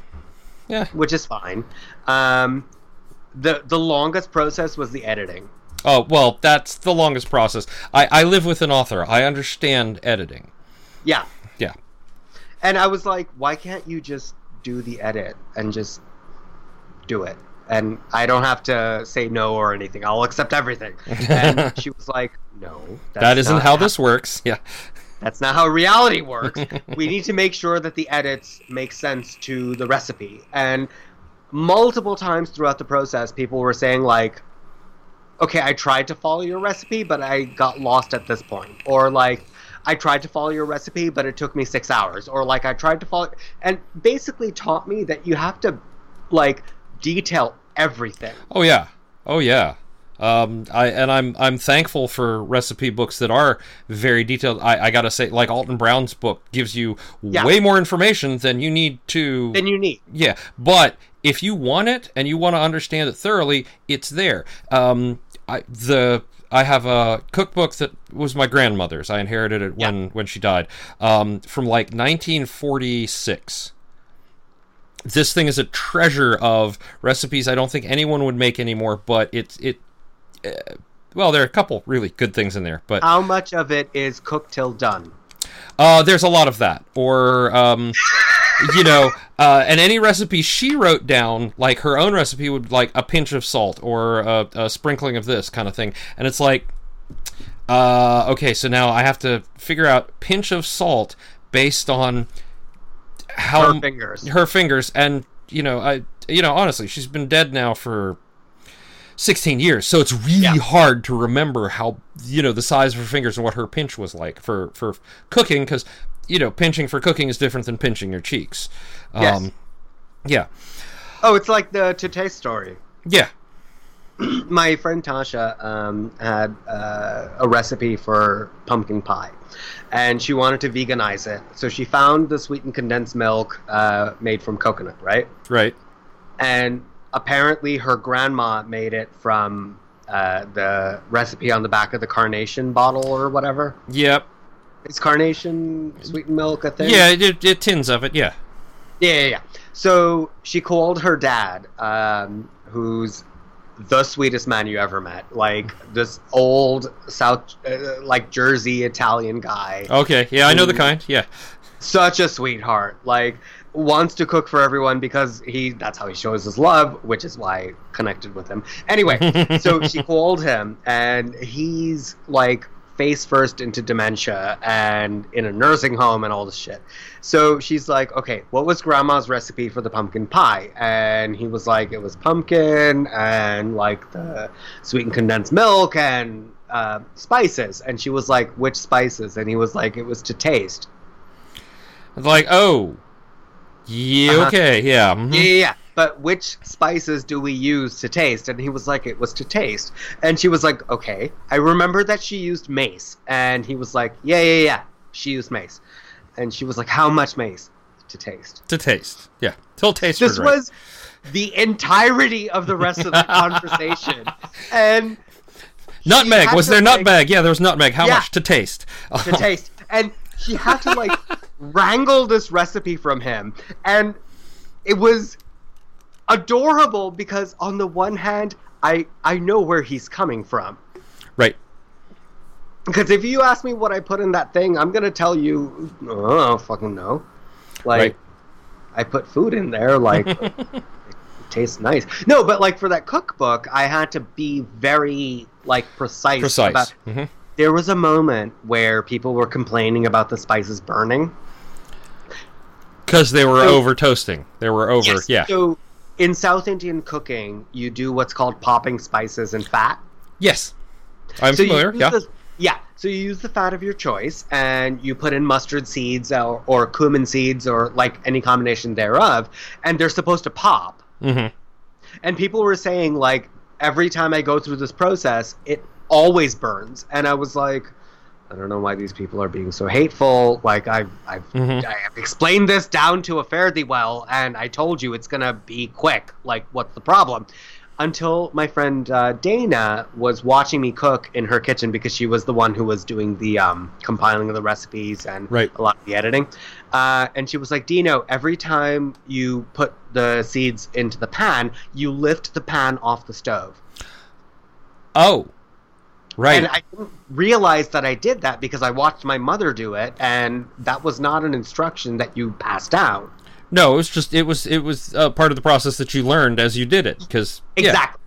And so I was like, wait, what are you fucking talking about? And she was like, every time you pop spices, even if it's a wok or whatever, you lift the pan off and swirl it around and kind of tilt it and let it expose to the heat. And I was Mhm. like, oh. Oh, I'm fucked up then. Okay. because because if you just set it down and you leave it on the heat when you put them in there, of course it's going to overheat. They're going to burn. it's going to burn. Yeah. because I'm used to the gas flames, um, Mhm. you know, on a gas stove, and you have to do those little things to like kind of adjust the temperature, Oh, yeah. like you put off the fire, and, and like many people are using electric stoves, and using an electric stove, I do the same thing. hmm Because that's it's just muscle memory at that point. Exactly, and I've done it so long, and Mhm. It went from uh, Dino, can you wash these vegetables? To Dino, can you chop these vegetables? To Dino, can you make dinner? So quickly between the ages of like seven and twelve Right. that there was no trend. Like it's not like you're going to cooking school and someone's telling you exactly what you're learning so that you can pass it along. You know what that's, I mean? that's how I learned to cook. I mean, you know, but uh, and but and part of it was, you know, um, part of mine was uh, over campfires with the Boy Scouts, and it wasn't necessarily here's a recipe, but it was it was very oral tradition in that you know here's what we're putting together, here are the things you need for it, and maybe I would you know we'd write down for the shopping list before we'd go into the woods, but the process and things like that there was nothing really formal. We'd just do it. Well, right? like, how did that process look? Because I'm really curious about that. Because I, I've never been in Boy Scouts because I don't go outside. Right. Um. And and it was it was um. So. Wow, we were kind of off track, but whatever. Um, I'm really enjoying the conversation. I hope everybody at home is too. Um, but the, the the whole the, the process is is um, uh, so the purpose of the way you do it is because uh, what you're developing is you're developing leadership skills, right?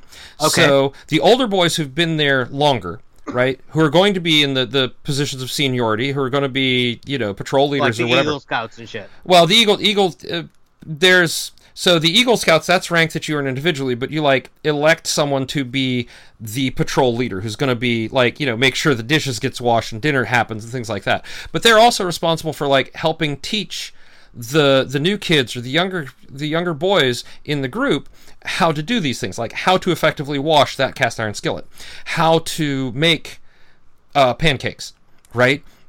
So so it's very it's very hands-on and I'm not going to say necessarily mentory, but there's it is sort of a um, a much more organic method than I've got an instruction book and here's the instruction book we're going to go through, right? Um, we might have like I'm sure we had books of just recipes um, that we used, but it was also still sort of that oral tradition. You take the patty or you take the slice of onion and you put it on the aluminum foil, and then on top Yeah. of that you put the potato, and then you put the the meat patty on top of that. And then you add another potato and another set of onions. Then you close up the package and you put it on the flame. Right? So, so there's like a, a certain process that you go through to make these things happen. Right. But it's not codified. Right, and it, that's the same way you learn to cook from your mother, right? Yeah. Or you you uh, so many things in our lives are done that way. Like driving uh, is a little different from that, but still, anyone who's old enough to not have had driver's ed, but went and learned to, to drive from their parents before going to take you know the test or whatever, um, and that's going to be an older crowd because I went through driver's ed in high school because you know whatever. Um, Kevin, I'm 36. I don't drive. yeah, I was gonna say I'm I'm I'm nearly 48 and I've been driving since I was 16, but I live in a different area, right? The reason that I don't drive, I grew up in South Florida. Oh well. My father, God bless his soul, tried to teach me how to drive. we went to the parking lot of my Yep. high school. Like you do, yep. There. Yeah, as you do. Yeah. And he had his car, and he was like, "Okay, get in the driver's seat." And I was like, "All right, that's fine." And then he showed me how to start the ignition, and I'd watched him do it multiple times, so I knew how to do that part. Right, right. Um, and then he had me disengage the parking brake, and then he asked me to uh, take my foot off the brake and engage with the gas. Right. Right. Right. So I took my foot off the brake, uh, and the car started moving Well, yeah, yeah. That's that's at like two, maybe three miles an hour, that's what that's what happens in an automatic. Yeah, yeah. if that. Yeah. And then I flipped my shit. I was like, "The car is moving. What is going on? Uh, what? Why is it?"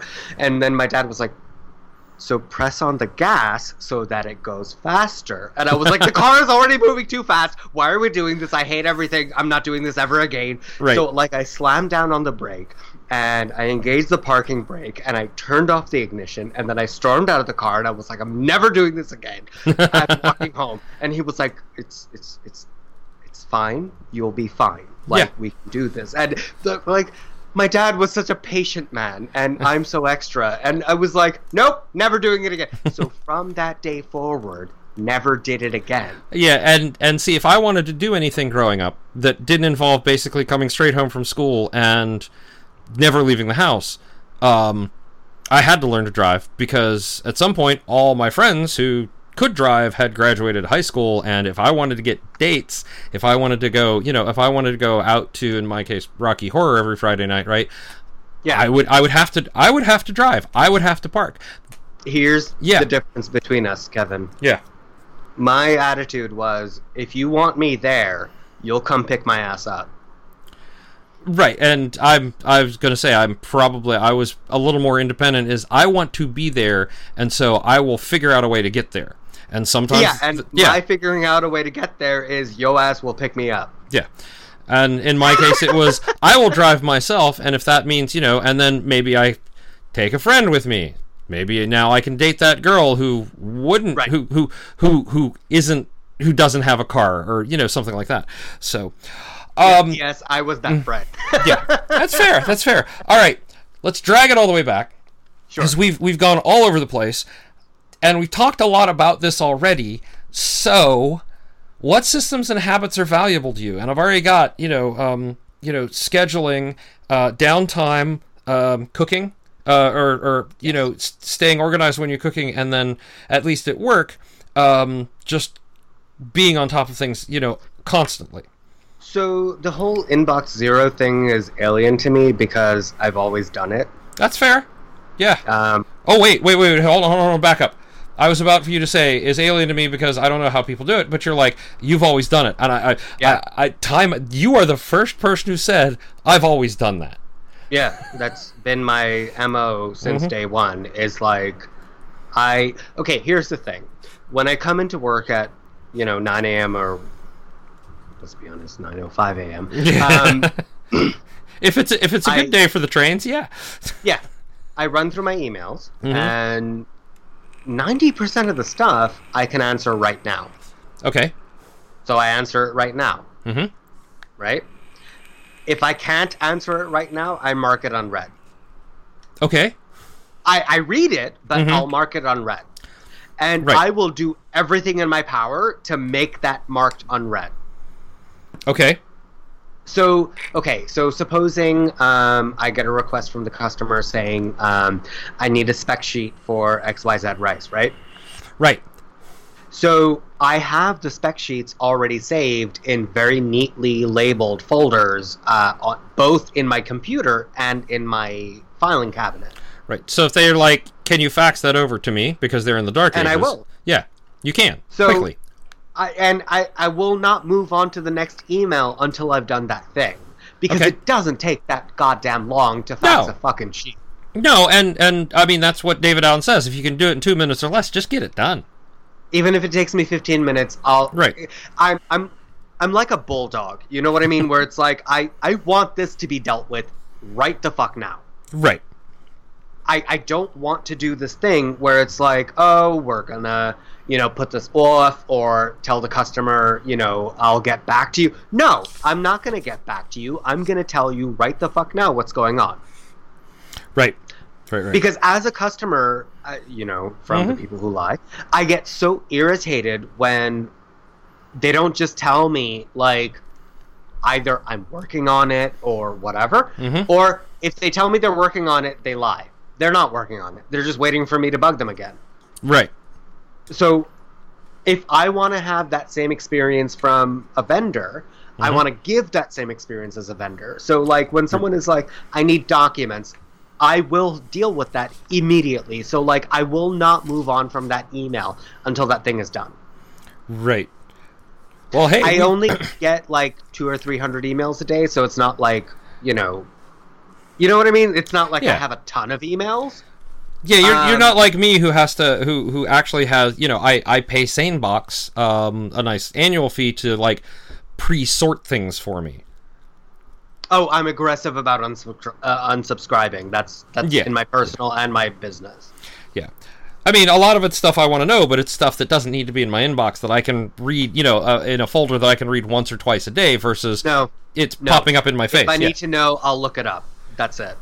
Okay. You do not push information to me. I will look for the information.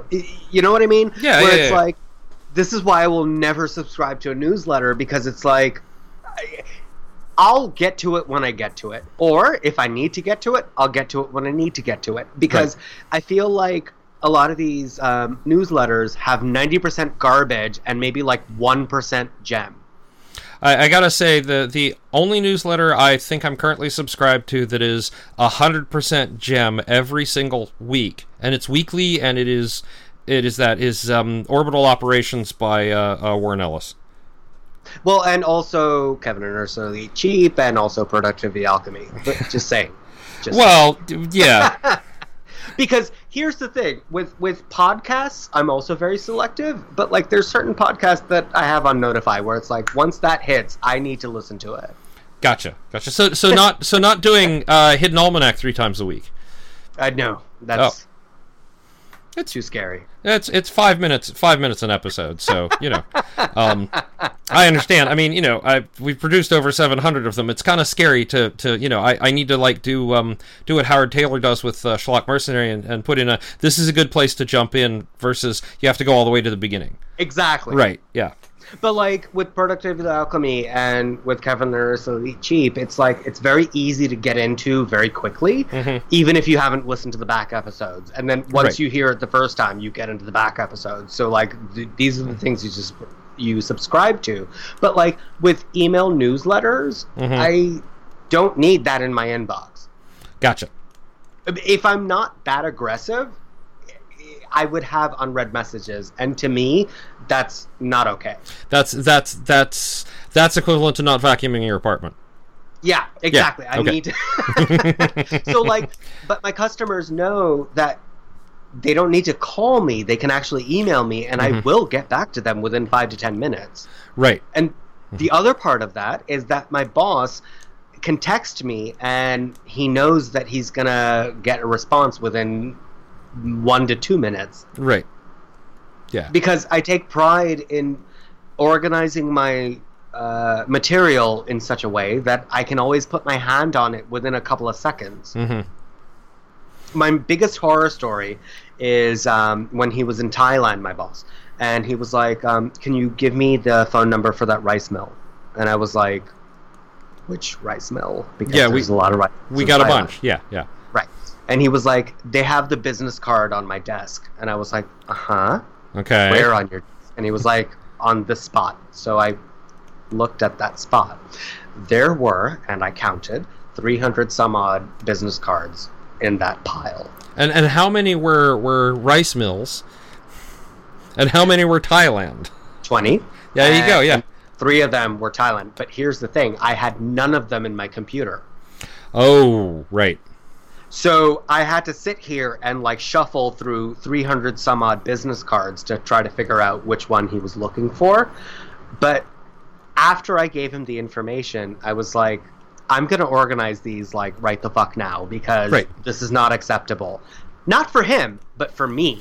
Well, you know yeah. what I mean? I mean, he's got, but he, but that's the thing. He has a responsibility to to enable you to do your job, and this is impacting you. But so, in in a way, you're managing up at that point, saying, "I'm going to fix this to make it easier for both of us."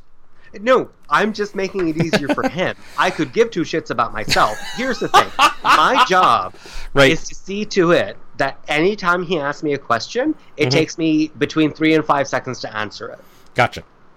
So I need to set up my systems in such a way that everything is absolutely perfect. So, Mhm. like, when he asked me that business card situation, he waited for like an hour and a half for me to sort through this.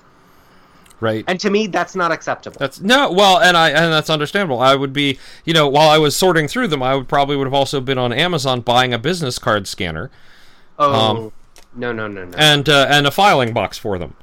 I, fi- I I got the filing box. well, no, I the, didn't do the scanner because I because a lot of the text in the foreign business cards is in foreign languages. Oh, and right, yeah. help me. OCR So, isn't isn't great at that. Yeah. Yeah. So like the Hindi and the Tamil I can Mm. read myself, but the Thai I have to like Google Translate to figure out what the fuck is going on. Right. Um, but at the end of the day, it's not his job to make my job easy. You know what I mean? right. It's, it's your job. job. Okay. To make him able to sell because when he interviewed me, I was like, "Here's the thing, I will do anything that it takes to get this job done." Seriously, I I wear many hats. I, I worked customer service. I worked uh, tech support. I worked as uh, an importer for a sink manufacturer. I worked as um, a fucking personal assistant to an artist, and his wife was UN, and I've worked for both of them. I Right. like I've done multiple jobs. This is not I you'll never hear from me that's not my job. But the second you ask me to do sales, I'm gonna tap the fuck out. right. I will never do sales. So my job is to see to it that him doing the sales Mhm. is easily done. You know what I mean? Yeah, yeah, yeah, yeah. And and having done sales, uh, yeah. If somebody said I need you to do sales, um, at whatever my next gig is, I'd be like, yeah, that's great. Uh, I don't do sales anymore. No, Right. never again. Never again. And Right. that's been my thing from day one. I will not do cold calls. I will not do sales. I will not sell the product to the customer. That's your job. Right. My job is to see to it that everything behind the scenes is perfect. hmm And so I transcribed all those business cards to an Excel spreadsheet. Uh, of course. Of course I did because Yeah. I live and die by Excel. You and so what yeah. happened is that every time after that that he's called me and said, "Can I please have XYZ?" he gets it within 3 to 5 seconds. Because you can just look it up in the spreadsheet. Yep. And when he comes home with a, a yeah, when he comes home with uh, a new pile of business cards, you're immediately putting in? those in. Yep. Like immediately there there's no wait time because the thing is is if I, if I put it off, it's going to be garbage. Right. It's it's going to get put off. And then and then what happens when he's in a rush and needs to get to a customer like right the fuck now and I don't have the address? So you're you're not a procrastinator. I'm getting out of all of this. when I was in college, they would assign papers to be due in X amount of weeks, and I would get it done that night, and then spend the next three weeks revising and bothering the professor at her office hours to help me get it perfect. Alrighty then.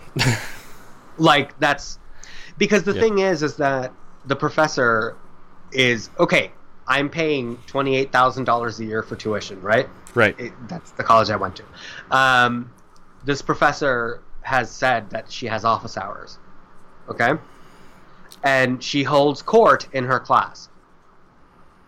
If I'm paying $28,000 a year for this fucking college, you're going to see my ugly face every single fucking day. Right. Right? Right. And if you tell me, uh, oh, once you finish the draft, I'll help you revise it, just come to my office hours, guess what I'm going to fucking do? You're going to show up at their office hours. Yep. Yep. every day until it's perfect. And Because yeah, yeah, it's I don't. It's not that I have a sense of entitlement. It's like you're giving me an in for success. You're setting me up for success. Why would I not take advantage of that plus uh, in a lot of ways you're you're certainly getting your money's worth. at that point? Right. Yeah. Yeah, yeah, yeah. So, like the procrastinating thing for mm-hmm. me, here's what I do to sort of psych myself up to not procrastinate. I artificially set the deadline. Yes. Okay. if I have X amount of hours to do a thing, I have to get it done in the next hour. Period. Okay. No, I mean And- that that works for some people. Yeah. For me, it works. It doesn't work for most. Right.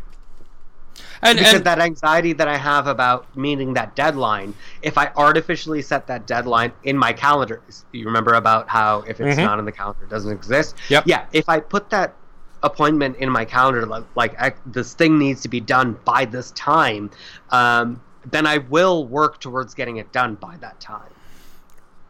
uh, and that is uh, that's admirable. It's not a system that's worked for me very well with my own like personal stuff, but um, you know when there's there's an external expectation, like if if if all's planned out and whatever, and I've got a deadline that is uh, not artificially imposed, as it were. It may be artificially imposed, but it's it's it's not one it's not a self-imposed deadline. I, I'm much more likely to get it done in that time period if I'm able to do so than if I set an arbitrary deadline myself, because that's the one that I obviously since I set that one, I have control over it and I can shift it if I need to because of other things coming into place. Right. It's one of the few places where I don't budge mm-hmm. is those artificial deadlines because I used to do the thing where I would set myself a deadline and I would postpone it if I could. The, Mhm. Down to the waking up ritual. You know what I mean? Yeah. Yeah. I would set an alarm for, uh, let's say I have to be at work by nine. That means that I need to be out the door by eight thirty because uh, with the subways and the walking and the whatever, it's, Oh, yeah. going to take exactly thirty minutes door to door. I've timed it. I remember Um, vividly, yes.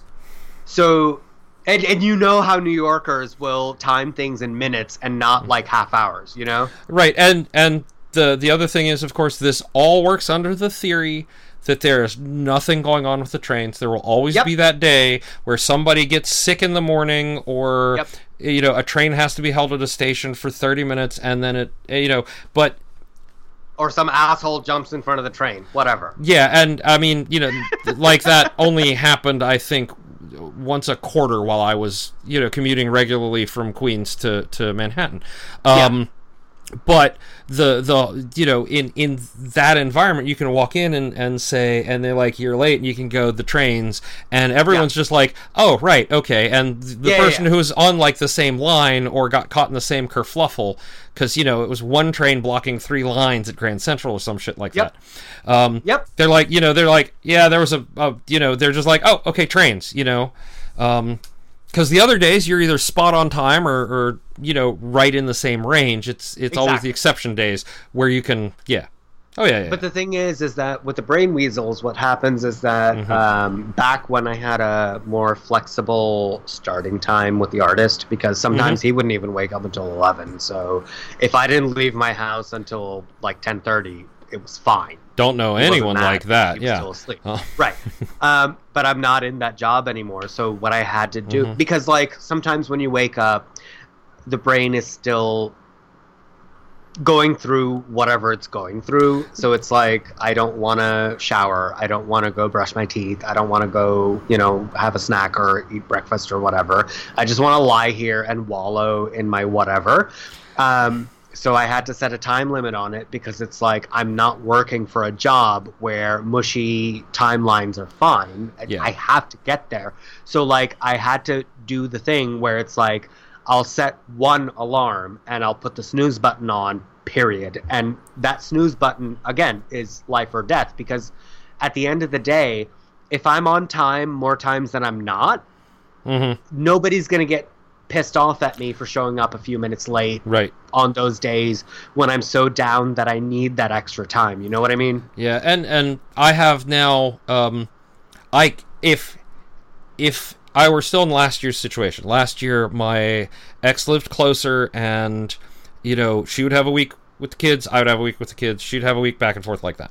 Yeah. And so the weeks I didn't have the kids cuz I worked from home, if that squishy time took 30 minutes instead of 5 whatever because it was, you know, my commute unless there's a three cat pile up, um, is a you know like the five minutes it takes me to get downstairs, pour the coffee, and you know get to my desk. Um, but Right. now now that Jake is living here full time, and I am responsible for getting him to school on time every single day. uh, I've had to change that because if he's late like three times, they punish him because I'm I'm not getting him there on time, right? Right. And so that that has had to change. You know, even uh, over the holiday weekend. Uh, we just had it was uh, four days of no school basically. Even then, Yeah. on Friday and Monday, my alarm was still going off at seven because I didn't want to get too far out of that Yeah. because it just hurts more on uh, today, right? When Right. when it's not a holiday and I have to get my ass out of bed at seven, so we can get so that we're moving and and started. You know, I'm I'm out the door at seven forty five with him, right? But that's the thing is that you have to realize where your stopping points are, where it's like these are non-negotiables. Mm-hmm. It, like it, it, it'd be great if we could all take the time that we need to have our mental health and you know wake up properly and function as humans. But at the end of the day, the light bill is not gonna care if you know I'm sad. You know what I mean? Right, and and the teachers don't care that uh, you know I I'm having a bad mental health day, and so you're right, and so Jake's late, uh, and we can't we we can't do that, right?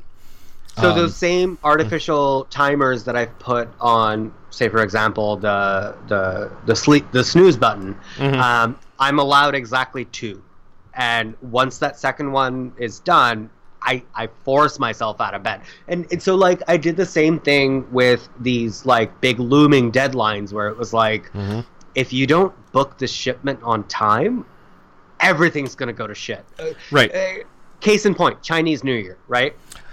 Oh God, yeah, you have to arrange all kinds of crazy stuff around Mhm. that. Yeah, So in China, sometimes that's the only day off they get.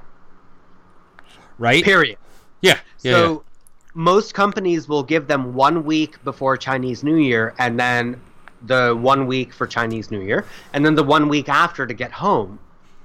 right. Because not everybody can afford to fly. Sometimes they have to take a bus and it's going to take like 4 or 5 days to get home. Yeah, yeah, yeah. So what happens is that if you're transloading a shipment from uh, India and you're transloading during Chinese New Year, your shipment is going to be stuck there for three weeks, right. and you're fucked. Yeah, yeah. You have to build all of that into your into your schedule. Yes, and and the thing is, is that why not use another shipping line that goes through Korea or through Malaysia or you know what I mean? like Mhm, it's mhm. not that we don't have options; it's just that people are stupid and they lie. Yes. So, like, like I can do whatever I can do, and, and, and that's why I set those artificial time limits for myself. Is because, like, I, I treat it the same as waking up every morning and Mhm. getting out of bed and getting showered and getting to work. It's like if I don't do that, um, disaster is looming. You know, Right. Yeah, and and for me that's that's uh you know akin to a um uh the computer boot up sequence, right? If I Yeah. don't do things in the very specific order, my brain does not start up quite right, and I'm off for the rest of the day. yes, Yeah. And it's Yeah, a disaster. Yeah, or it can be. Um, I've gotten very good at, at uh, because you know I'm in IT, so a my big thing is fault tolerance. So I try to make it so at least there's some fault tolerance built into whatever whatever habit I'm doing in the day, so that even if even if it's a bad startup, like I woke up late and I didn't have time for the shower, but I still have to get the kid to school, come home and take the shower, and that you know I, I, I have I have enough slack built into my system to allow myself to recover from that. Now, if Right. I had to drive to a real office, um, like I did, oh god, it's been almost uh, yeah, like eight years now since I've had to drive to a real office. Then Oh, God bless you. yeah, different story, right? Different story entirely. Because then you know, if I woke up late and I didn't get a shower, well, then I better take a 35 second shower, and I might not shave that day. But It is what it is at that point. yeah, exactly, exactly. Um, yeah, no, believe me, I'm uh, trying to find the next thing that has 90 to 95% remote. Like my last two gigs, like the last eight years of my life, is really not easy. So, Right? No, I Yeah. absolutely. And and Yeah. it, this is where I'm getting at, where it's like, if if I understand brain weasels, I Right. understand mental health issues, I understand all of it because I've been through it and I'm still going through it. oh yeah, yeah, Uh, and I finally got insurance, and so like I was able to go in for my annual health checkup, and the doctor was like, "Why are you not on the meds that you're supposed to be on?" And I was like, "Well, I didn't have health insurance for two years, so I don't know what to tell you." Yeah. Um, but Oh, like yeah. ideally, when I'm on, you know, the Wellbutrin or whatever, I'll quit smoking. I'll quit, you know, the the self-destructive mental paths that Mhm. happen naturally, as it were. Yeah. Um, but even then, even with all that, I still do my absolute best to keep to certain deadlines because the thing is is that I don't want somebody else to feel like I dropped the ball when they were waiting for my answer. You know what I mean? Yeah, no, I understand completely, and there's I I'm having to retrain myself around some of that because part of my structure, having the job, the last the last two jobs, was that I had there was built in time like uh, the the the joke in um in XKCD where all you have to say is you're compiling and Rendering. yeah rendering compiling whatever and you're doing and and you can do other things that aren't directly work related that's gone now so i have to be much more disciplined Oh no. yeah That sounds awful. well uh but on the other hand you know it's it's also kind of given me um uh you know it's it's allowed me the reflection to be able to say okay um what what do I need to do differently in my personal routine? Because now it's completely broken. And do I want to go back to the same thing when I have my next gig? Or do I want to be trying something different now and start to get those habits ingrained? Fair enough. right? Um but yeah no being able to say and this is this is the more technical you know I I would run a job that would take you know five minutes to check all the servers and make changes be like yep i'm going to start that and it's going to give me an error report on the end and that gives me time to kind of peek in on my personal email or maybe check twitter right and when it's uh, done i'll go back to what i was doing Oh, gotcha, gotcha, gotcha. Because you have that mushy time in Right. between tasks. Right. that You can do that. The thing is, for me, is that when I'm at work, I cannot do that. okay I, I have to be on the entire time because the thing is, is like, eh, ports are very fickle. um, okay what it gets cleared when it gets cleared and Mhm. the truckers are like oh you didn't book the appointment on time just that and the third and it's like listen I, I did book the appointment and here's the email where you confirmed it. So fucking go get your truck out there to collect this fucking cargo because i can't afford this. Yeah because because time is money here literally. Yeah you know Yeah. literally. And it's like one day can be hundreds of dollars for no reason. Right. Because some idiot decided that they didn't have to get a confirmation. Right, right, and that's and And- and, yeah, and so that that kind of gives me, I think, a good idea as to systems and habits. Um, and I hope the listeners are getting as much out of it as I am because I'm like I've got like notes scribbled here, and I don't know how many of them are going to be meaningful until I'm re-listening to the interview. Um, but uh, most of the notes are like things I'm going to have to link to anyway. Um, Yeah. And I think the interesting thing about that is we also answered the next question, which is how do you decide what to do first? Well, that's pretty easy. You log onto your email and you just start processing. Yep. You know, Uh, first come, first serve. right? And and it's it's this is not a, a position where necessarily someone sending you an urgent email that something needs to be done right now is going to be able could could have enough of an impact to interrupt things. Oh no no no no! If somebody needs to reach me right the fuck now, they text me Right. because because of my line of work. Um, things change on a dime. hmm There's there's absolutely no time to to to to, to change things. You know what I mean? Like Right. where if a container clears customs um, early in the morning, then I need to call the customs broker and say like, "Hi, uh, please guarantee charges through X Y Z," Right. and then the trucker will say, um, "I can pick it up tomorrow," and then I have to call the trucker and say, "No, you told me that you can pick it up today. I booked the appointment with you, so goddamn pick it up today." Right. And then the trucker will come back and say, uh, "Yeah, that's cute, but no." And then so like there's this whole back and forth where Mhm. it's like I can't wait for an email to deal with this. I need to deal Right. with phone calls at that point. Um, and the most important people in my life, who are the truckers and the rest of them, Mhm. um, have my personal cell phone because we can't fuck around with that. Because if it sits at the port one more day, I'm paying chassis charges. I'm paying, you know, demurrage. I'm paying Mm-hmm. detention. I'm paying per diem. I'm paying out the ass for stuff that is not my fault. and yeah, and so that that takes down when something is um, uh, a reactionary or an interrupt. Yeah, There is there is no no. I will wait and deal with this. It it is it is literally an interrupt, and it needs to be dealt with Yep. as quickly as possible. immediately. Right, and then you can go back to the next thing in your email list. Yep. Yep. And they still get a 10 to fi- uh, 15 minute response time. Yeah. Yeah. Yeah. Yeah. Wow. Okay, I'm impressed. I'm really impressed. And you don't need to be impressed. Yeah, it's no. just that, like, I, I don't have a very hard job. right. It's it's it's not difficult. Like I learned it um, over the span of a week Okay.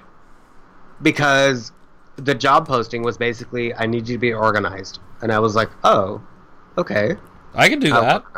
I can do that. Yeah. Um, and he, when I had the interview, he was like, um, "So how about your organization?" And I told him, I was like, "I need all the files to be named properly, and I need the folders to have labels that are easily readable from far away." Because Legible. Yeah.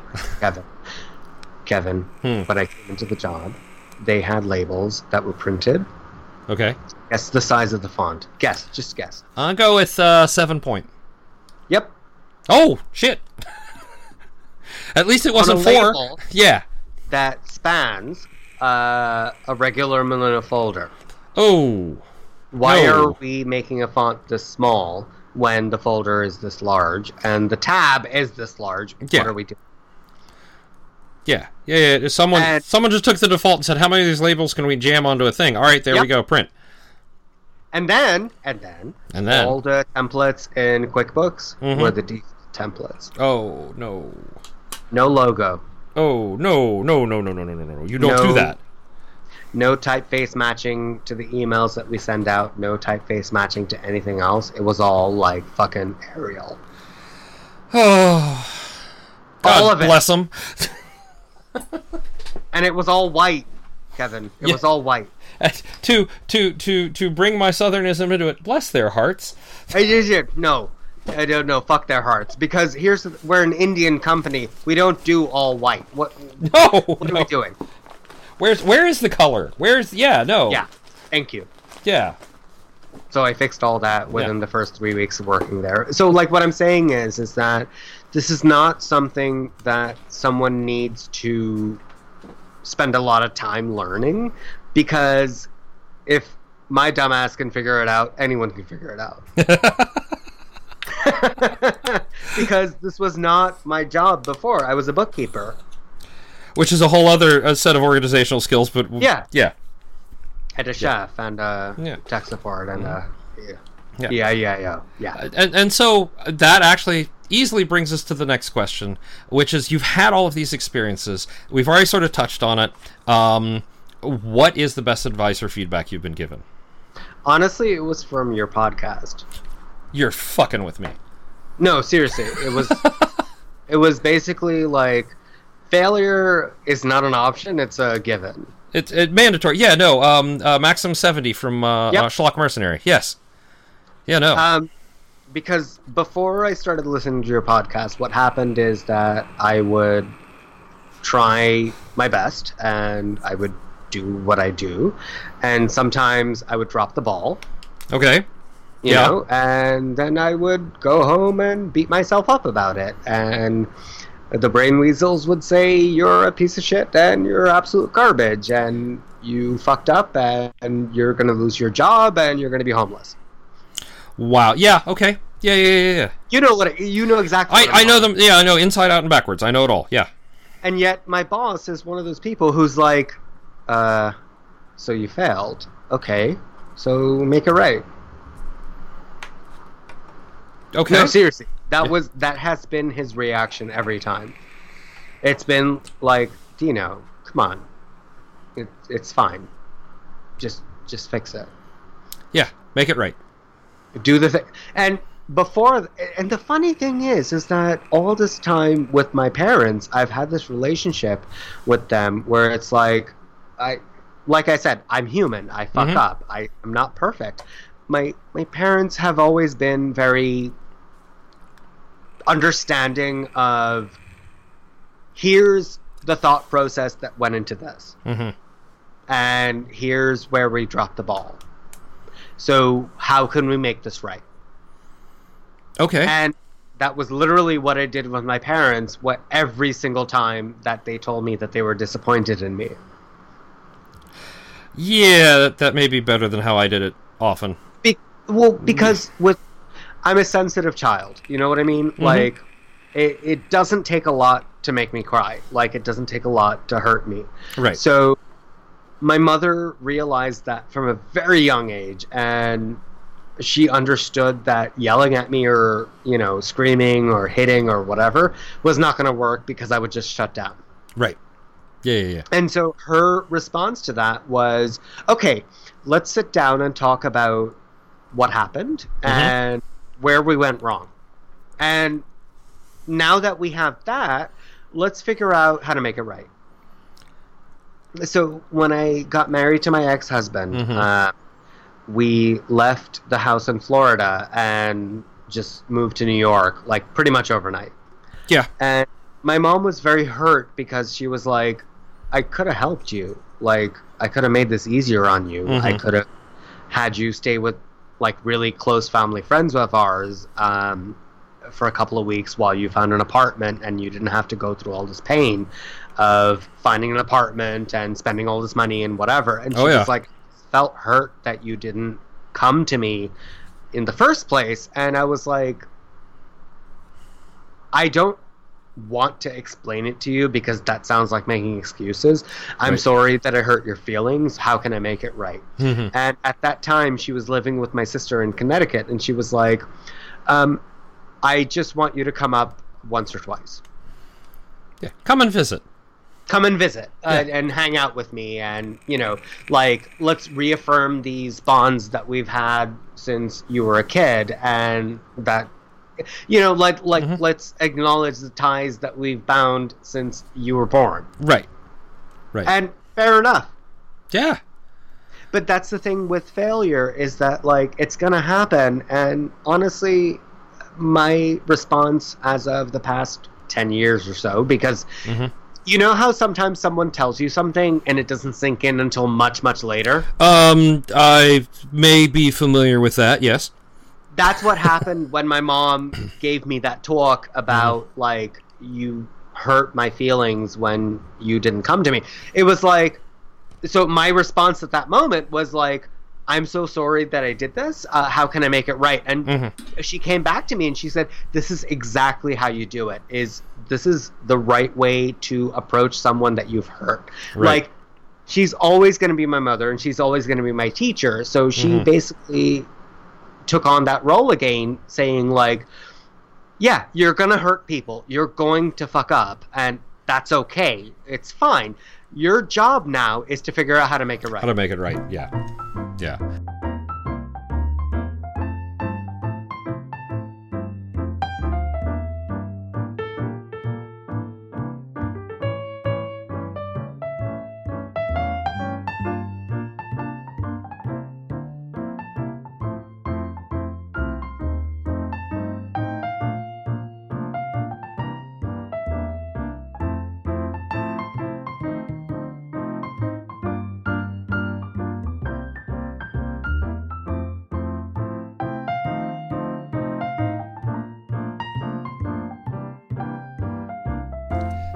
We are back. I really hope you liked that first installment of Dino and all of the things that kind of go with it. Dino is so much fun to talk to. I really want to thank him again for being on the show. And this week's badge code hey, we issue open badges for those of you who have listened for a long time already know and you can go to the website and enter the code dino1 d i n o o n e and get this week's badge.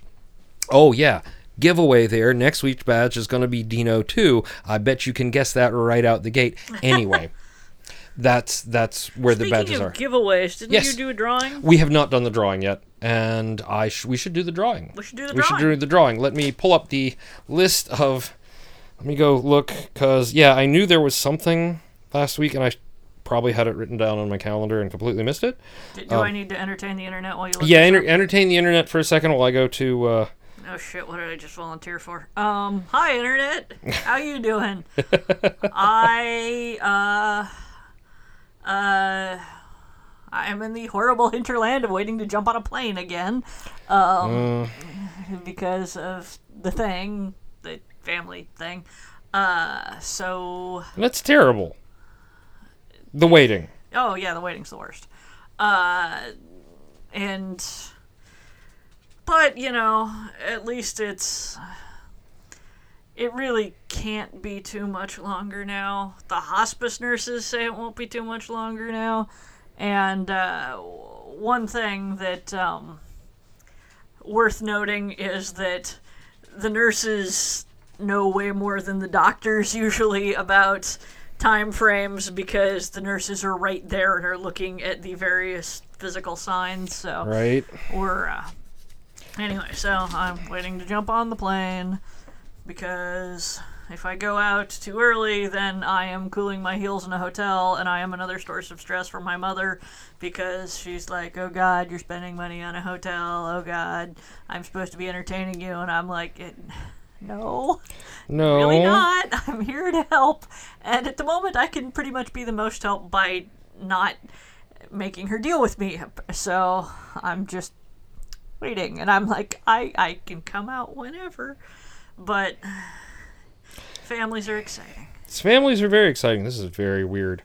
Um, I wonder if it's a mobile artifact. It's showing me the different episodes, but the same comments for all of them. So, uh, let me go try a different view. Keep going. Keep all going. right. Um, that was kind of a downer, wasn't it? Internet? It was. Let's let's see. Uh, do I know anything happier? Uh, I got a good fortune cookie the other day that told me I would win an award soon. Oh wow. Yeah, I haven't won an award yet, but it was nice of the fortune cookie to think of me. Um, it is uh, it is Hickory Farm season, which is frankly one of my favorite seasons because bad summer sausage and bad smoked cheese is makes me just unbearably happy. I would, if possible, live on sausage from now until the end of the year. I realize that this means I would never crap again, but it would be glorious, glorious PG thirteen, folks. PG for Um, thirteen. of hickory smoked summer sausage. Uh, let's see. Um, Okay, I think I have everybody who who entered. yay! Yay. Uh, just making sure. Okay, so I should keep talking to the internet.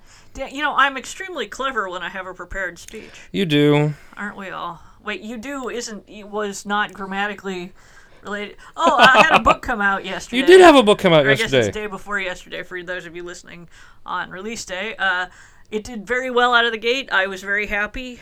Uh, good, solid sales, and uh, people are are speaking very kindly of it. Everyone seems to be enjoying it. If everyone anyone hates it, they haven't told me yet. Yay. Okay, so unless I am reading this wrong, I have uh, three entries. Okay. So I'm going to get out as soon as I remember where the there's a cat on my thing. Um. There's a dice bag hanging off my. Oh yeah, yeah, yeah. Hand me a head. Yeah, just hand me a. It's it's it's hooked to the to the All knob right. thing. There you go. Why is there a dice bag hanging off? My. It the was there to entertain you uh, until I found out where the cat had hid the uh, the fidget cube. Ooh, a fidget cube. Yeah. All right, so I'm going to pull out one d6, one d6. and I have three names, so one to two is the first name, three to four is the second, five to six is the third. The answer is six. So, Aaron, Aaron, you are the proud winner of the Story Clock notebooks. If I haven't emailed you by the time this comes out, I will be emailing you shortly thereafter. Yes. And congratulations, and we'll figure it out. Um, Cor- Yay! Corbel and Patricia, thank you for entering, and yay! I'm so happy to give those away. Yes. So that's it for this week. That's everything. All right, the, well, the holidays are the first. us. The first holiday is past, and the rest are coming. So Barreling towards us like an 18 wheeler of Mm-hmm. holiday cheer. yes, gird your loins and and prepare as best you can, and remember you can get through it. And uh, through all of that, remember, folks, stay productive. Whatever productivity means in the days of holidays. Eh. Woo! eh.